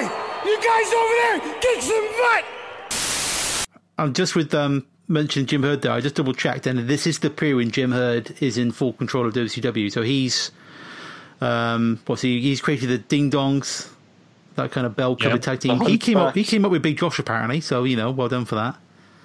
Uh, Stan Hansen leaves after Jim Hurd pitches to him to become part of the comedic cowboy stable called the Desperados. Cornette goes you know, just before this. He splits up the Midnight Express. Road Warriors leave because they fall out with him, and then I think the next year is when he has the big fallout with Ric Flair, and Ric Flair Spartacus, yeah. gets fired and takes the belt across to WWF. So it's so really it's not a great time booking wise for the uh, for your old WCW because the guy in charge isn't really the most wrestlingist guy in the world, No, not really. They're about to go which through. I think kind of shows in booking a booking a pay per view with fourteen matches, ten of which are tag team matches, which seems like Ten it's hundred like a tag matches. Yeah, bit excessive. it brings us to our main event of the evening. And what a main Um, event it is. I, you you know what? He's going to get me here. I, I didn't think this thing was too bad. I, I almost was enjoying it. I think it's because I've read so many bad things about it. I was expecting it to be It can't be- so yeah, 'cause- low. Is there a list of people who the Black Scorpion was supposed to be? I- yes, um, kind of. I, I've, I've got a little list anyway. Oh, yeah, I knew you would. So anyway, anyway, I'll, I will explain the Black Scorpion um, Please do. story. So it, it's literally um, a guy turns up, Black Scorpion, claiming he's from Sting's past and wants revenge or whatever. So they do have a match at the Clash of the Champions. Sting's already took on a Black Scorpion, and in that scenario, it was a guy called Al Perez who was kind of a jobber for WWE for years. I don't know what else he did, but in WWE, he was he was kind of a jobber, and. Um, that was the first incarnation. Then it, it house shows you would wrestle other one. Uh, I think the guy's name was Jeff. I want to say Jeff Ellis, but I couldn't find much else about him. I, I'm not on the page at the minute, so. Uh, oh no, I'm sorry. So this is bad thingy because I did have the page up before, but it's gone. Oh, no, it was Jeff Ellis. I did get it right. Um, and and we he would fight them at house shows and things like that. The other guy was a man called the Angel of Death. He went under, and that was one of the rumors because he was Sting's tag team partner in like years and years beforehand. I don't know. I don't think he was like would have been a massive reveal because people wouldn't really remember him too much. I don't think. But um, Yeah. the other one, which would have blew everyone's mind but had zero percent of happening, was of course the Warrior. Everybody Again. hoped the Blade Oh. Runners, you know. Uh, I mean, Yeah. the, fact he was, the fact he was the champion at the time, there was absolutely no way he was turned up on WCW television. No. No. Um, I kind of remember this from um, WrestleCraft, you know, the old w- website Yeah. that, like in the 80s, that- that's kind of, kind of popularized it. And they kind of say there's a bit where, like, um, Black Scorpion, like, appeared to, to Sting, and he's like, Sting, do you remember Tulsa? And, like, uh, they starts naming, like, other kind of random places in America to imply that, that they've been pals and traveled with each other, which doesn't really figure into anything at all by the end of it. Well, a- again, that, that's the whole gimmick. Like you think there's just one, and then like Sting would get him, and then another Black Scorpion would appear out the crowd and stuff, and that was the, the gimmick. It's not me, Sting. It's me. It's not me. It's you know, and it'd be like Yeah, loads of- yeah. and um, that's evident by the start of the match where there's like the Black Scorpion comes down, but then another Black Scorpion comes down, and then another one. And a lot of these guys are the people who've played the Black Scorpion in various house shows throughout the uh, throughout the time. There's a guy I think called Randy Coley might have played one, and he's more famous for being the original Smash and Demolition before Nice. uh, Barry Darslow took over. Um, and they, all four of them come down. Yeah, And because the then thing we- is, Yeah, when you kind of get down to it, like the idea of the Black Scorpion isn't a bad idea, especially for this kind No. of time where you got like a very cartoonish character in Sting who's pals with Robocop. You know, this kind of bad guy, it c- makes sense, but there's kind of no, it feels like there's no kind of proper, Well, I don't. they don't even know think where it's going to end, if that makes sense. Like, No, 'cause I the- don't think this. I don't think this was the original ending. I don't think they really had an ending. I think it's Yeah. one of them storylines they wrote. There was another guy rumored, and I couldn't find his name, but I think Sting might have fought him in Japan or something, or, or something. Yeah. There was. I, I read it years ago, and I must admit, I, I, I can't remember exactly what it was. But um, the four scorpions come down, and then there's like a spaceship comes Yeah. down from the ceiling. that's where all your money's which- gone. Yeah. Some kind of Yeah, which crazy is spider literally thing the- that comes out the down from the new arena, budget. isn't it? And I must admit, the illusion, I thought it was quite an entrance and it looked all right to me. Maybe it's me kiddies' brain on again. But um, and then and then you get a big the scorpion turns up with a big silver robe on and um, and he gets in the ring. Dick the Bruiser's the ref, he's in the ring and Yeah. Sting comes in as a nice Can we portrait. point out as to why uh, the Black Scorpion sounds like Dr. Claw from Inspector Gadget? Well, Ollie Anderson was originally voicing them, but he's left. So I'm not sure whether Ollie Anderson already pre-recorded the things because it sounds a lot like the Shockmaster, and that's who Ollie Anderson did the voice for as Yeah, well. I was going to say, you Or could if- always, or they got somebody else to re-record his voice. Not sure, but it does sound like a Saturday morning cartoon. Uh, get your gadget. Um, You know, I'll get you next time. It's a bit bad though. That like Black Scorpion gets all these guys. He gets Pyro. He gets the thing coming from the like the ceiling, and Sting just comes out. You know, he, he gets just a he little just, picture though. He gets he a just comes portrait. out. He gets his little picture, and he just like you Yeah. know with his generic But music. he's not. he's not really going to need any bells and whistles because he's Sting. That is true. I'll give you that. They're gonna, they're going to cheer anyway. No, no, he's the um, he's the flaws in the match. You could say there's a few, but one of them I, I hate the steel cage they use because Really hard to see. yeah, some of the camera angles they use it's impossible to see through the mesh, and it really hinders the match. Well, at one point, do you see the cameraman sat on top of the cage, like in one of the corners? Yeah, yeah. He, he just literally just climbs, sits on top of it. Because at one point, like you just see like a foot dangling from the top of the frame. I was I like, "What's wonder if- going I on?" wonder if like, they got in touch with them and said, "Listen, this isn't working, pal. We need to have a camera in the ring somehow." Yeah. And you're the one going up top. Get going. But one thing I like about this match, but it does hinder, is the guy playing the Scorpion wants to really try and keep his identity secret. So he kind of got to act in a different way than he would. And you can see sometimes it's really difficult because he wants to do certain spots and certain things, but he doesn't want to give away to the crowd who he is. Certain mannerisms. Yeah, That's the match really awkward because he can't.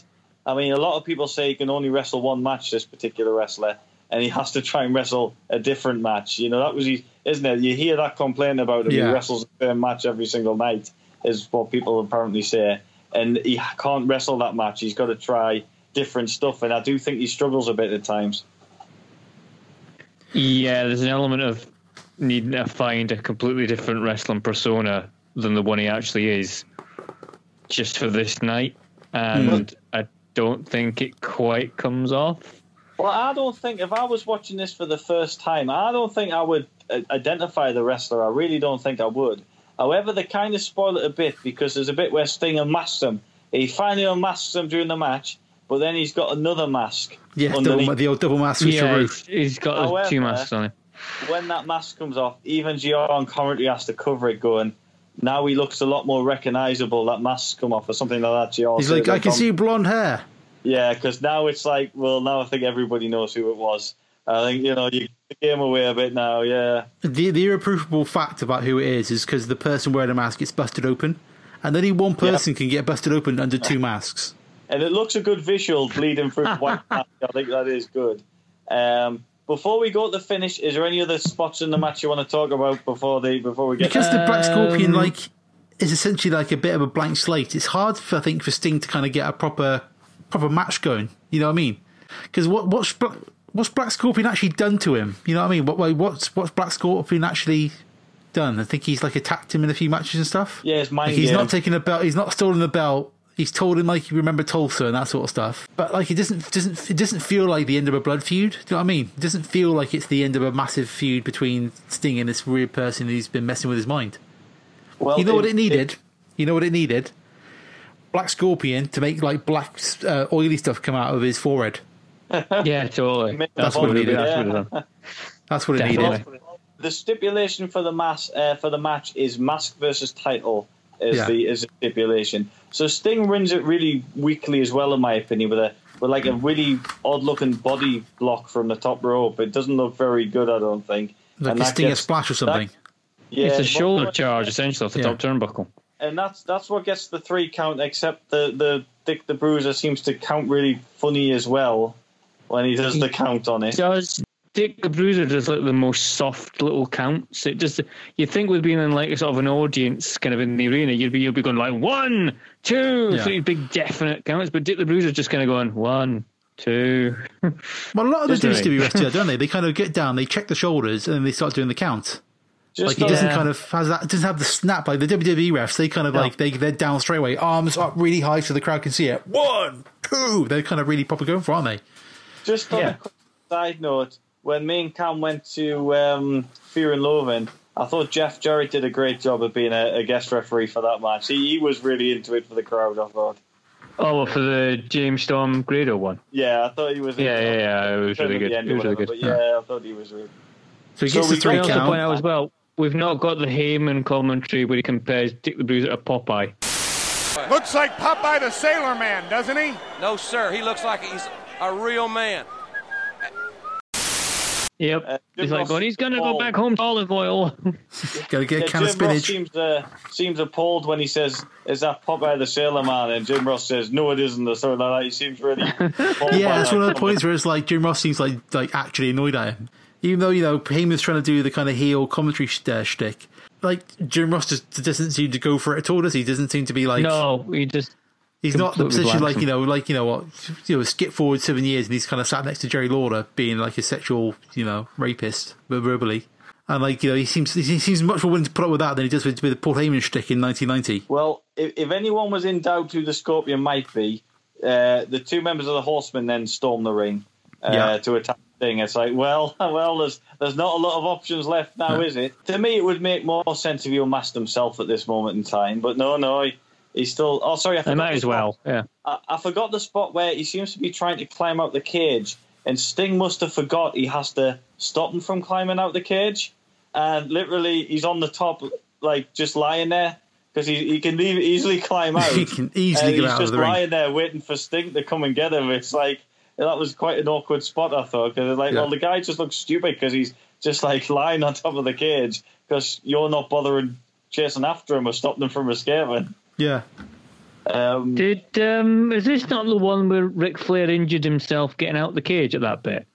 oh, it might have been. I'm not sure actually. Flair like Flair tears a muscle or something like that, climbing up the cage and getting out of it, and that's why kind of like Arn Anderson and um, Barry Windham are kind of like almost like helping him up the aisle at the end because he can't actually move. well, well, Dick, Dick the Bruiser fights him off a bit. Uh, does Yeah. thing fight? Does somebody else come down before the good guys? Um, you get the- the Scorpions uh, jump Arn in. and Barry Windham. they The come down. Scorpions. No, there's no one else. You get Z-Man and Ricky All the Morton. Scorpions are with in their that, but not- faces. We're out in the- Yeah, and then you get Yeah. Scott Steiner. Well, Steiner brothers arrive with the bolt cutters. To get out of here, get into Yeah. the cage. And then Jim Yeah. Ross seems to be in a massive panic that they're going to run out of time before they could reveal who the Yeah. Scorpion is. We've Uh, got 'cause two it- minutes left. We've got two minutes left. of airtime. Yeah, yeah. Well, anyway, the mask comes off and it's Ric Flair in one of the s- stupidest things. Although he did tag with with Sting, so that bit was true. Yeah. Um, And he, I guess he must have travelled with Sting, and he knows Sting well. But it was just, I don't know, it was very anticlimactic uh, sort Yeah. of thing. And what made even less sense is Flair wins the title at a house show from him, uh, like in in a, in a month's time. So why not make the whole Scorpion thing pay off by letting Flair win that match by cheating or shenanigans or whatever, and saying like, "I beat your Sting by getting in your head. It was me all along, Austin. It was Yeah. me all along." And Yeah. That makes- head and now won the title. To me, that ending of the storyline would have been much better payoff than what we actually got. Yeah, Sting becomes more Yeah, I would concerned say with so. unmasking him than he does protecting the title, and Flair Yeah. s- comes in and nicks it. That's a much better kind And of. the dirtiest player in the game has, has got a one up, and I think that would have been a much people. I think people, if that had been the thing, I think people would have been like praising this storyline, or well, maybe not praising it, but not not Yeah. massive, no, But not massive chucking it in the criticism. bin, yeah. yeah. One- Yeah, I one think of- you're right. Yeah, because It's definitely got- there's definitely potential to it. A genius, you know, it makes Flair look really clever that he, he he's outsmarted the face by getting in his head. And to me, that would have been a much better ending than what we what we got. Yeah, like, you know, if it had been, you know, 10 years later, whatever, you know, the next night on Monday Night Raw or Nitro, St- Ric Flair comes out with a belt. You know, I won, you know, doing that kind of promo seals it. It would have been great, wouldn't it? But Yeah, it's not. It's 1990. you got Or a guy, guy who used to run pizza in charge, doesn't really know what he's doing. And it ends up just being a bit of a, like you said, like you say, like an anticlimax. It's like, yeah, F- Flair was under the mask, but it doesn't really make that much sense without Even that kind better, of bit underneath it. they could have You went would have all had to- on all on attitude as well by like like during the end of the match, Dick the Bruiser doing some sort of four horseman sign and then nailing Sting, you know, to Yeah. to help to help finish the match. They could have went on all all sort of attitude era thing, but Well, the the next night on Nitro, though, you would have had like Flair with the belt, saying that he won it and he got into Sting's head. Sting comes down to confront him. They have a sort of one-on-one promo, but then the lights go down, and the Black Scorpion appears. and You know Flair's what? not sure what's going on, and nor Sting. So you just carry on. I would have Yeah, thought. but right I, I then was it so could be sure you were going to say somebody RoboCop else. then. Yeah. Uh, then it could have been someone else. And it's just like, you know, Robocop. Flair just Flair then says, "Well, I was only the Scorpion for one night." so who's It's the other guy? RoboCop. I tell you what, RoboCop. would have been quite, uh, yeah, uh, you know, they um, could have, because Dusty Rhodes was re-signing. Yeah, his body shape's not the best, but you know, it, could have Could have No, been you polka- still, it'd be you'd the polka still dot be able to scorpion. tell it was- Well, if you want to disguise it, you could maybe put Dustin Rhodes, although he's he's not really become much of a wrestler, but you could kind of put No. Hmm. him in there because he would have instantly had the um, connection with Flair and that because he's he's feuded with his father, so you know they could have went down that. exactly. Yeah, yeah, yeah. It could have I been that. think there was a lot of possibilities they could have done, and they didn't do any of them that well. Not really, no, because it was WCW. But Yeah. Well, Yeah, I one, think- other, one other thing I note is one plan was to have Barry Windham play the um, Scorpion. However, Ric Flair in his in his um, wisdom and he's he, to be fair, he's um, you know pretty good in this sense. He said that he thought if Wyndham did it, it might harm his character a bit better, uh, like a bit more. Sorry, but Ric Flair was like thought in, in a right. He like he's a bit a little bit untouchable. So if he did the yeah, he's Scorpion, kind of it yeah, wouldn't player's really bulletproof. deflate his character that much. So yeah, he Yeah. he said to Wyndham, he said, "I'll do it." And, you know, we can kind of write it a bit better if I do it rather than And, like, it, f- like Flair and Sting is like that. cl- That is the classic WCW rivalry, isn't it? well, yeah. it was the final match. Don't forget. Yeah, it's always it's you know that the the, the, ma- the matches was it like you know the late eighties there the when Sting first became champion and stuff. Like WCW is Flair and Sting to me. Like those two dueling at the top for the pretty much, belt. yeah. So it, it, from that way, Ric Flair being a Black Scorpion does make sense because those two feuding is like the kind of you know not Austin McMahon, but you know it's like that's the kind of core of the company. But the the, the get in there, I think, wasn't thought through properly, and it, it kind of shows. Yeah. Yeah. I mean, you're right in the sense of it being the, the, them to WCW because, you know, obviously there's a reason why they were chosen to have the last main event on Nitro, Yeah. you know, and it's, it, it- yeah, just e- e- even though Flair obviously spent that year and a bit in the WWF, then it's still like he is Mr. WCW completely. And, Yeah. um, yeah, Sting obviously never left WCW during its entire lifetime. Um, only went to the WWE to have his WrestleMania run, like, what, about 12, 13 years after WCW shut down? Pretty much, wasn't it? yeah. Yeah. yeah, it was a long, long ass time. Hmm.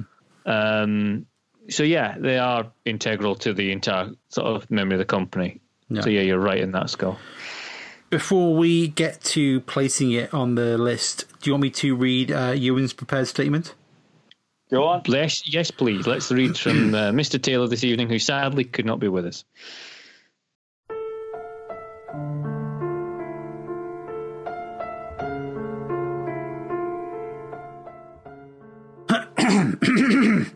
Excuse me. I won't do a Ewan impression. I can't. I can't do it. Scottish.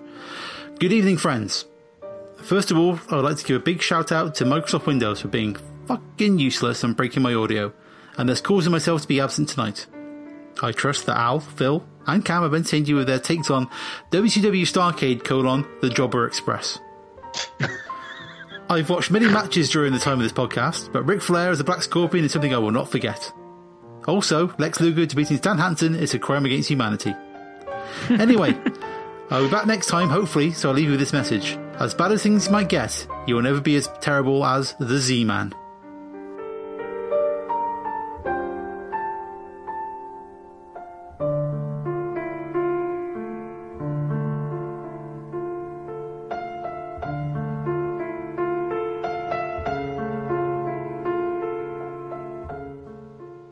The end. Well, that's a bit harsh on the Z man. Arsenal the Z-Man. Why was he called I think Z-Man? it's- Just because he had a Z for his surname? Yeah, Well, pretty he's much. Tom- he's That's Tom what Zink, it yeah. was.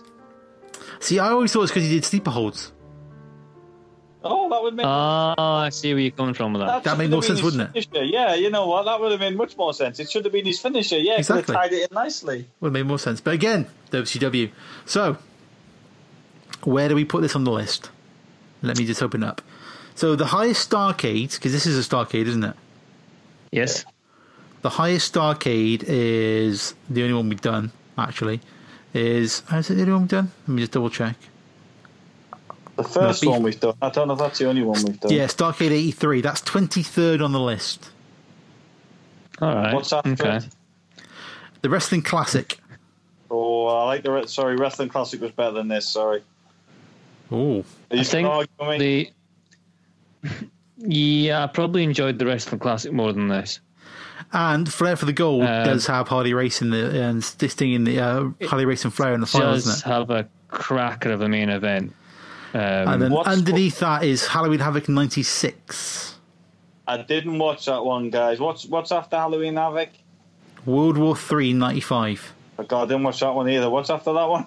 WCW Greed, oh my God. What's after that one? That's not WCW. WCW Battle Bowl Lethal Lottery, well, we're in the right territory, aren't we?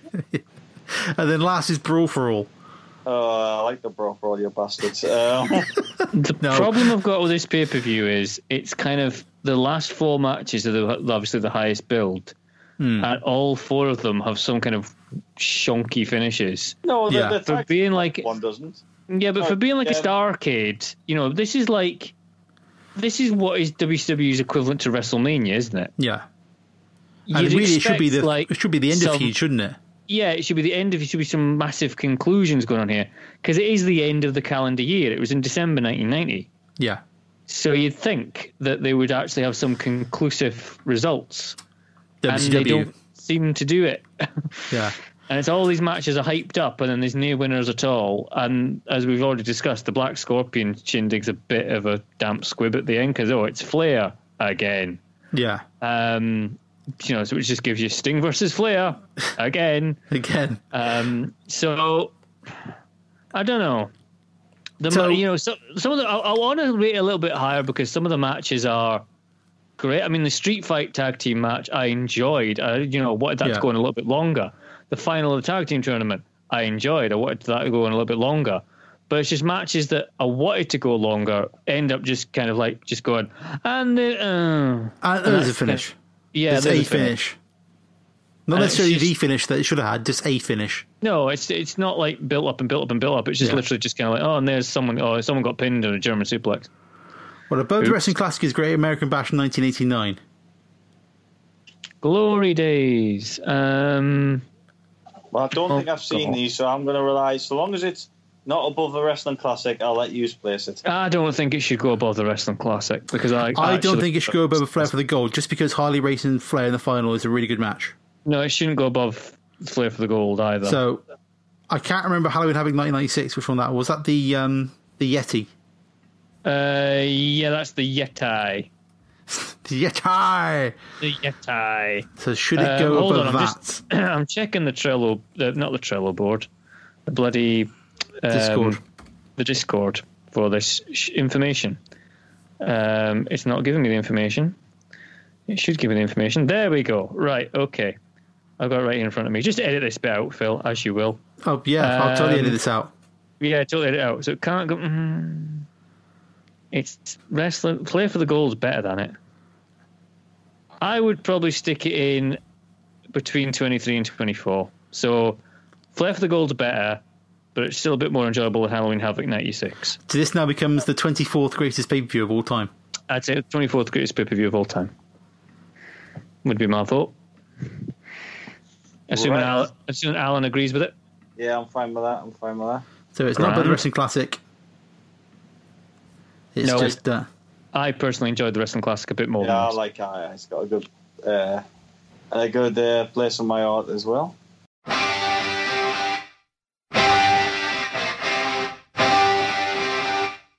So, gentlemen, just before we end and we go on to Cameron, Cameron's choice next, is that right? yeah, I don't know. Whose choice is it next, Phil? Uh, it is. I believe it is Cameron's. Yes, it is. Is it Right. me? All right, okay. Before we get on to that, um, we need to um, discuss our fantasy booking of the World Cup tournament. We do. Well- As discussed previously, I uh, I forgot to do mine. So so Phil's Phil's forgot to do his homework. yeah, So Right, Cameron, let's hit us with your World Cup tournament.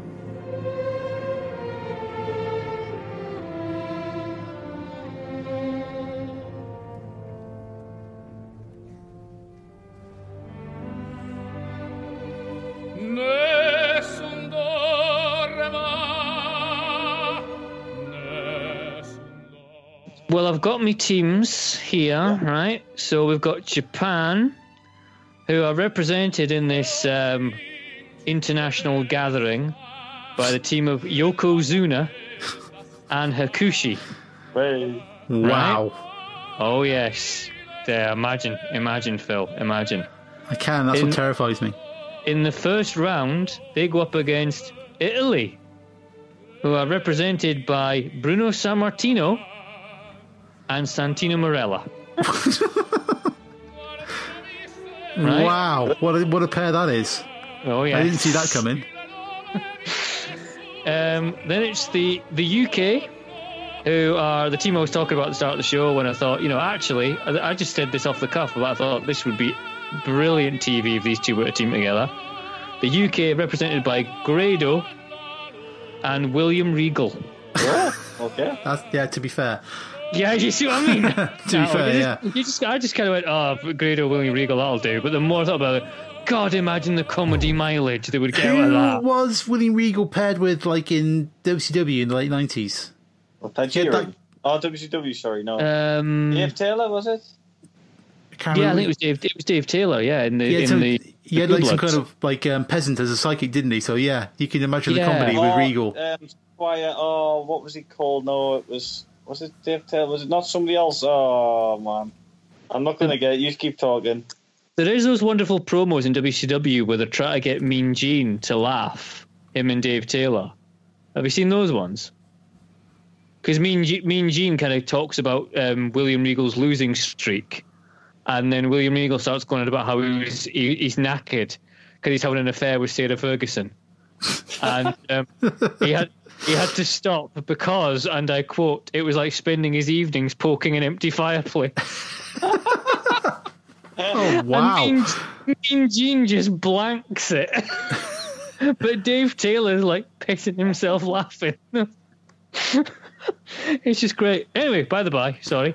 I think it was Um, Bobby Eaton. Looking at this, Yeah, it was. Yeah, Regal formed the team the Blue Bloods with Bobby Eaton the Blue Bloods of Bobby Bob Eaton. and was That's it. involved in humorous vignettes where he tried to teach Eaton the finer points of dining and proper use of the Queen's English.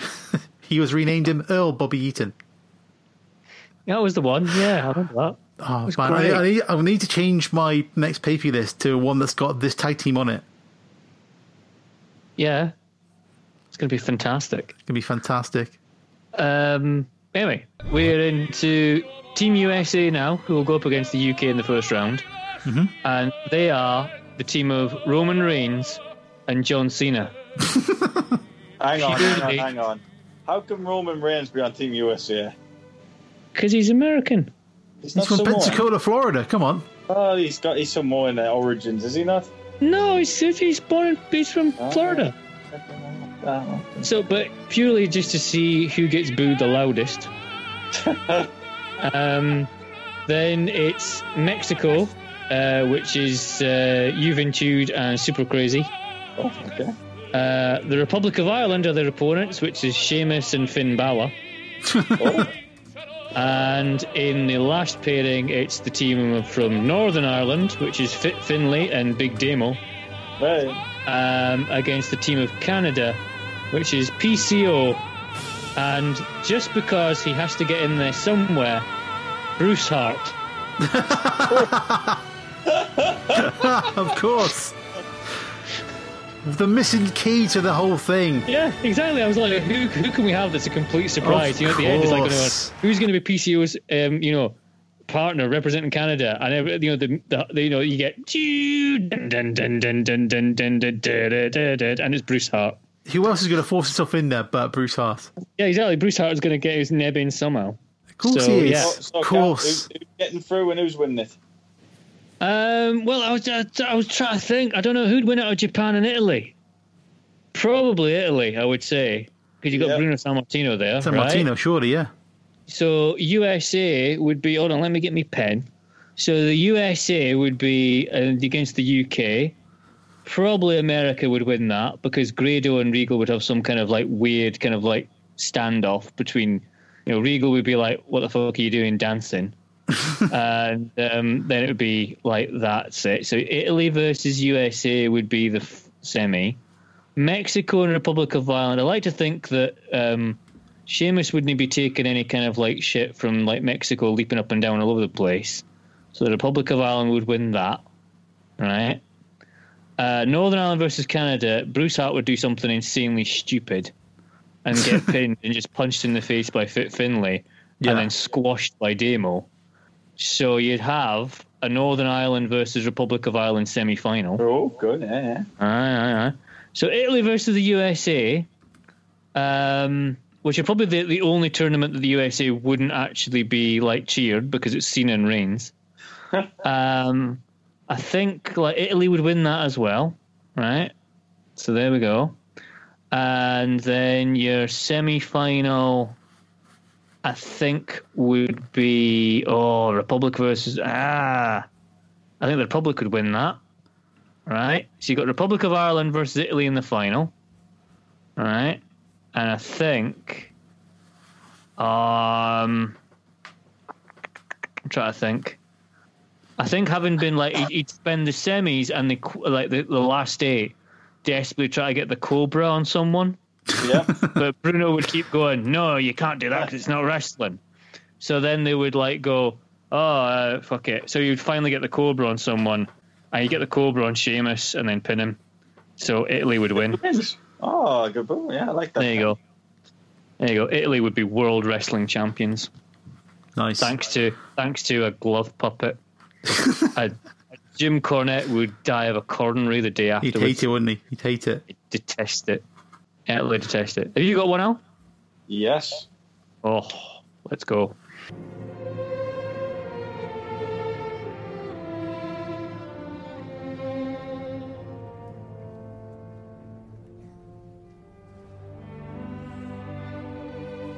Nessun dorma,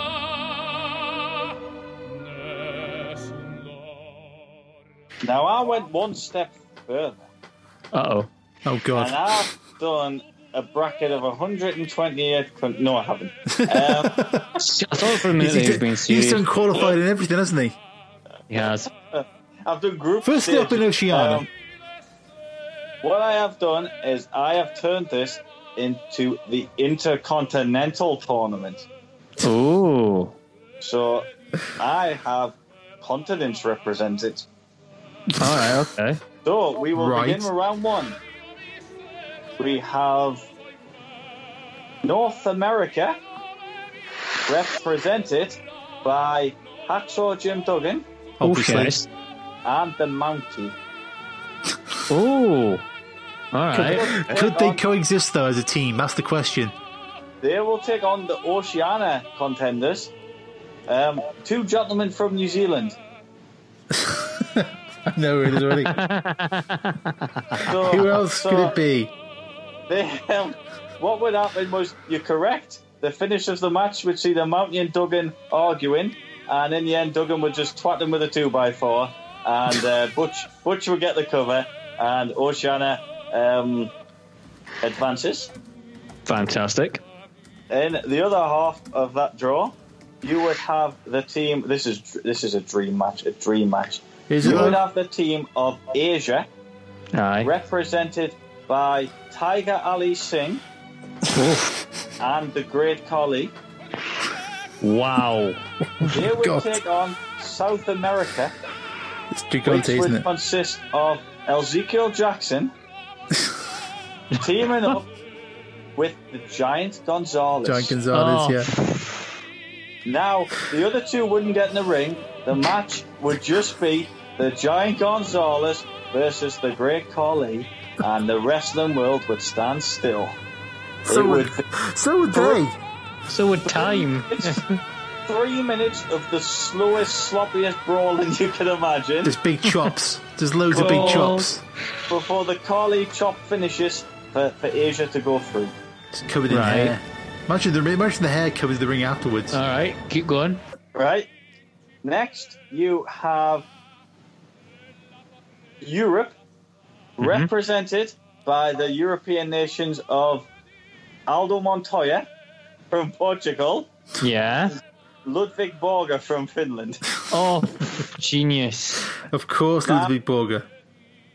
who, who would their opponents be? Well, it would be the team from Antarctica of Glacier and the Yeti.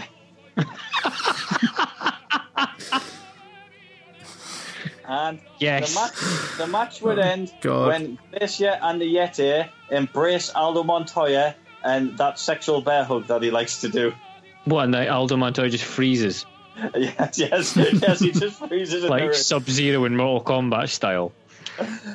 The final match will see the um, the representatives from deepest, darkest Africa, Oh which god, would be Akeem and Kamala. the African Nice. dreams. And because they said it was the greatest team in the universe, um, we will use um, the space. So we would have Max Moon and Sean Stasiak from the planet Stasiak representing the rest of the universe. All right. Well, God, Oh, what would what what would happen in this one is is Sean Stasiak would try to attack Kamala before the bell, but Kamala hasn't took his headdress off, so Sean Stasiak would just run straight into it, there it is, and Andy. then Kamala would pin him straight away. But he'd still like try and pin him face down. Oh yes, yes. And yes. Kim Chi would have to Chi be like, would go- over, over, Roll him over. over, roll him over. Yeah. in, in round in round two uh, in, in, in the semi-finals, um, the, the the Bushwhackers would take on Kamala and Akeem. Um, however, Kamala wouldn't understand the rules, and he would get disqualified for trying to pin the referee. Ah. I thought they fall to the mighty battering ram, surely. The other um, th- then Antarctica would take on Asia. However, the Great Collie is so tired after his three-minute brawl with the giant Gonzalez, uh, it's a walkover. I'm afraid they can't compete. So, so Antarctica is straight to the final, where they would take on the Bushwhackers, and the finish will come when uh, when Butch pins Glacier after a 6:30 senton splash. Wow. I'm assuming Um, that said splash was done when he like he just tripped over or something, And and of course. just just fell Which over is- and did a big which senton is splash. already is already new anyway. The Bushwhackers are the best team in the universe. Yeah. I, I, oh, I'd, I'd watch that. Sign me up. And that is the um, the Intercontinental uh, World Cup champion. Oh, f- sounds great. Sounds bloody great. I love it.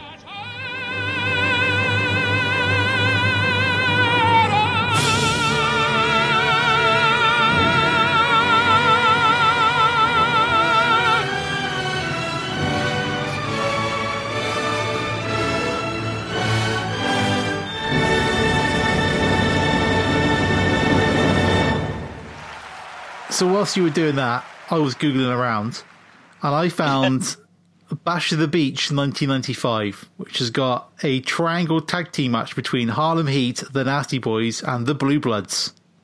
Oh, okay. Oh, Lord Steven Regal and Bobby Eaton. On the same card, Kamala defeats Jim Duggan.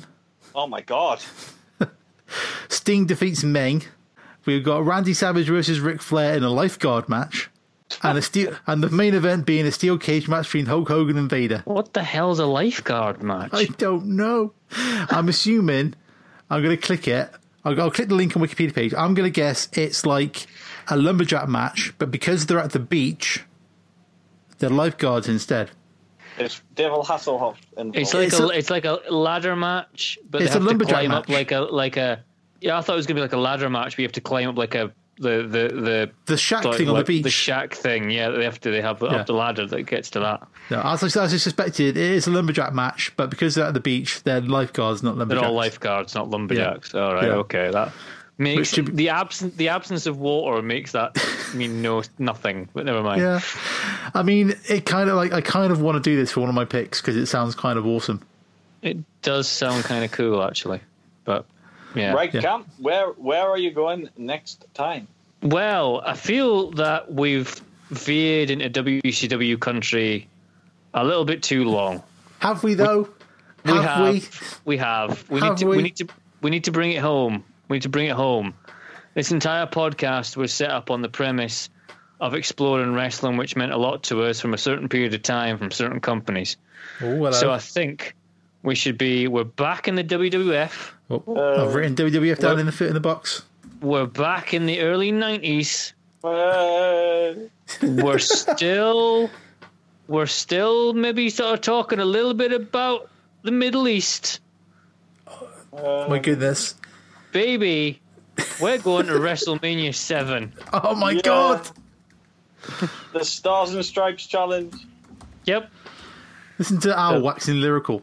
that's where we're going. Oh boy. WrestleMania 7, which I don't think I've ever watched all the way through, at least. I would agree uh, with that, I think. Well, the good news is I don't even have to watch it for the next podcast. That- Yeah, I thought al- also the, ad- the added bonus is saving Al a little bit of time. Tina's work's damn busy right now. So, so there Wow. we go.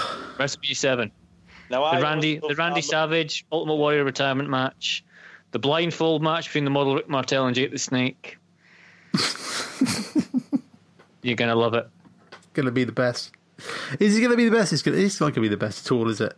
It's not gonna be the best. No, it's, it's no, it's not gonna be WrestleMania. 8, Come on, It, it's it's certainly not going to be the worst though. no, not gonna be. No, no, no. Far from the worst. Yeah, it's like two or three from the worst. Well, maybe. Wow, what a what a treat that's gonna be. Oh yes. What an absolute treat that is. Obviously, this is when we have to move the podcast to uh, another server due to a bomb scare. What a deep cut reference, Cameron. Well done.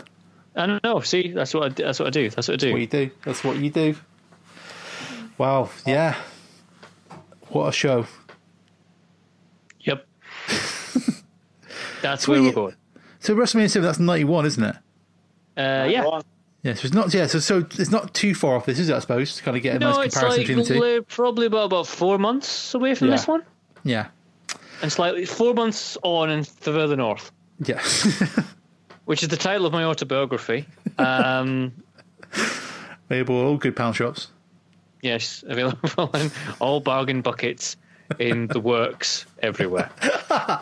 Oh, the works is a much better reference. That's much better. Yeah, yeah, yeah. You know, It implies a certain level of, of uh, quality. it's a certain level of class. Yeah, it's probably right next to Piers Morgan's book. You know,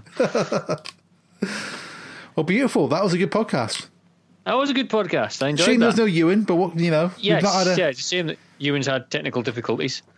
But you can you can only we can only kind of keep things on an even keel for so long, can't we? There had to be some kind of accident at some point. Well, yeah, well, but the, the you know the, the the the train rolls on, and now we're into month seven in a row. of the streak. Like Hashtag the, the streak. of the streak, which by the fact that you got, you know, I think there was like six month gaps between some episodes a couple of years ago, yeah.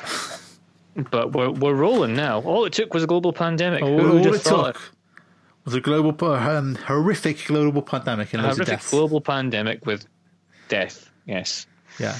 here we Right. are. We Doing got a case podcast wars. out of it. We got yeah, a we've got a podcast. regular podcast out of it. Yeah. You know, So, you, so, so you're welcome, world. We've done Exactly. our bit. Now doing we're going to our open the bit. Patreon. Get in with your money, no one no one claps for us in the street. Jesus. bastards. Yep. Never mind. Never mind. So yeah, that's next month. WrestleMania seven. Get your thoughts in. It's all gonna be good. The Conquistadors on Twitter. Yeah. And other places, just Google it. We'll, we'll, it all pops up. Yep. Google will try and change it to Conquistadors every single time, but just don't listen to Google. Just with the B, you want Conquistadors. because we are the boars. The Boars of Conquista. Yeah.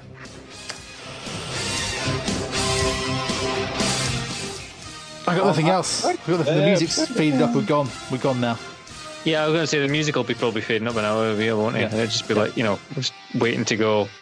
Bye. Bye. Gum, gum, gum, gum, gum. I can't even do the Kingsboys music anymore. Dun, dun, dun, dun, dun, dun, dun, dun, dun, dun. Oh, you'll have to use that theme for WrestleMania Seven because it is the theme. It's the We proper use one, that- isn't it? theme all the time, Al.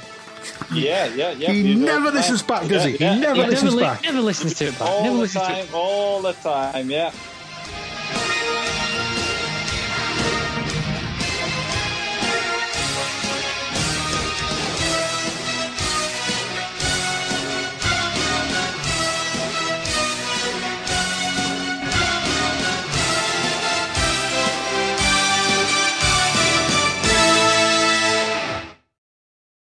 Oh, baby, how good it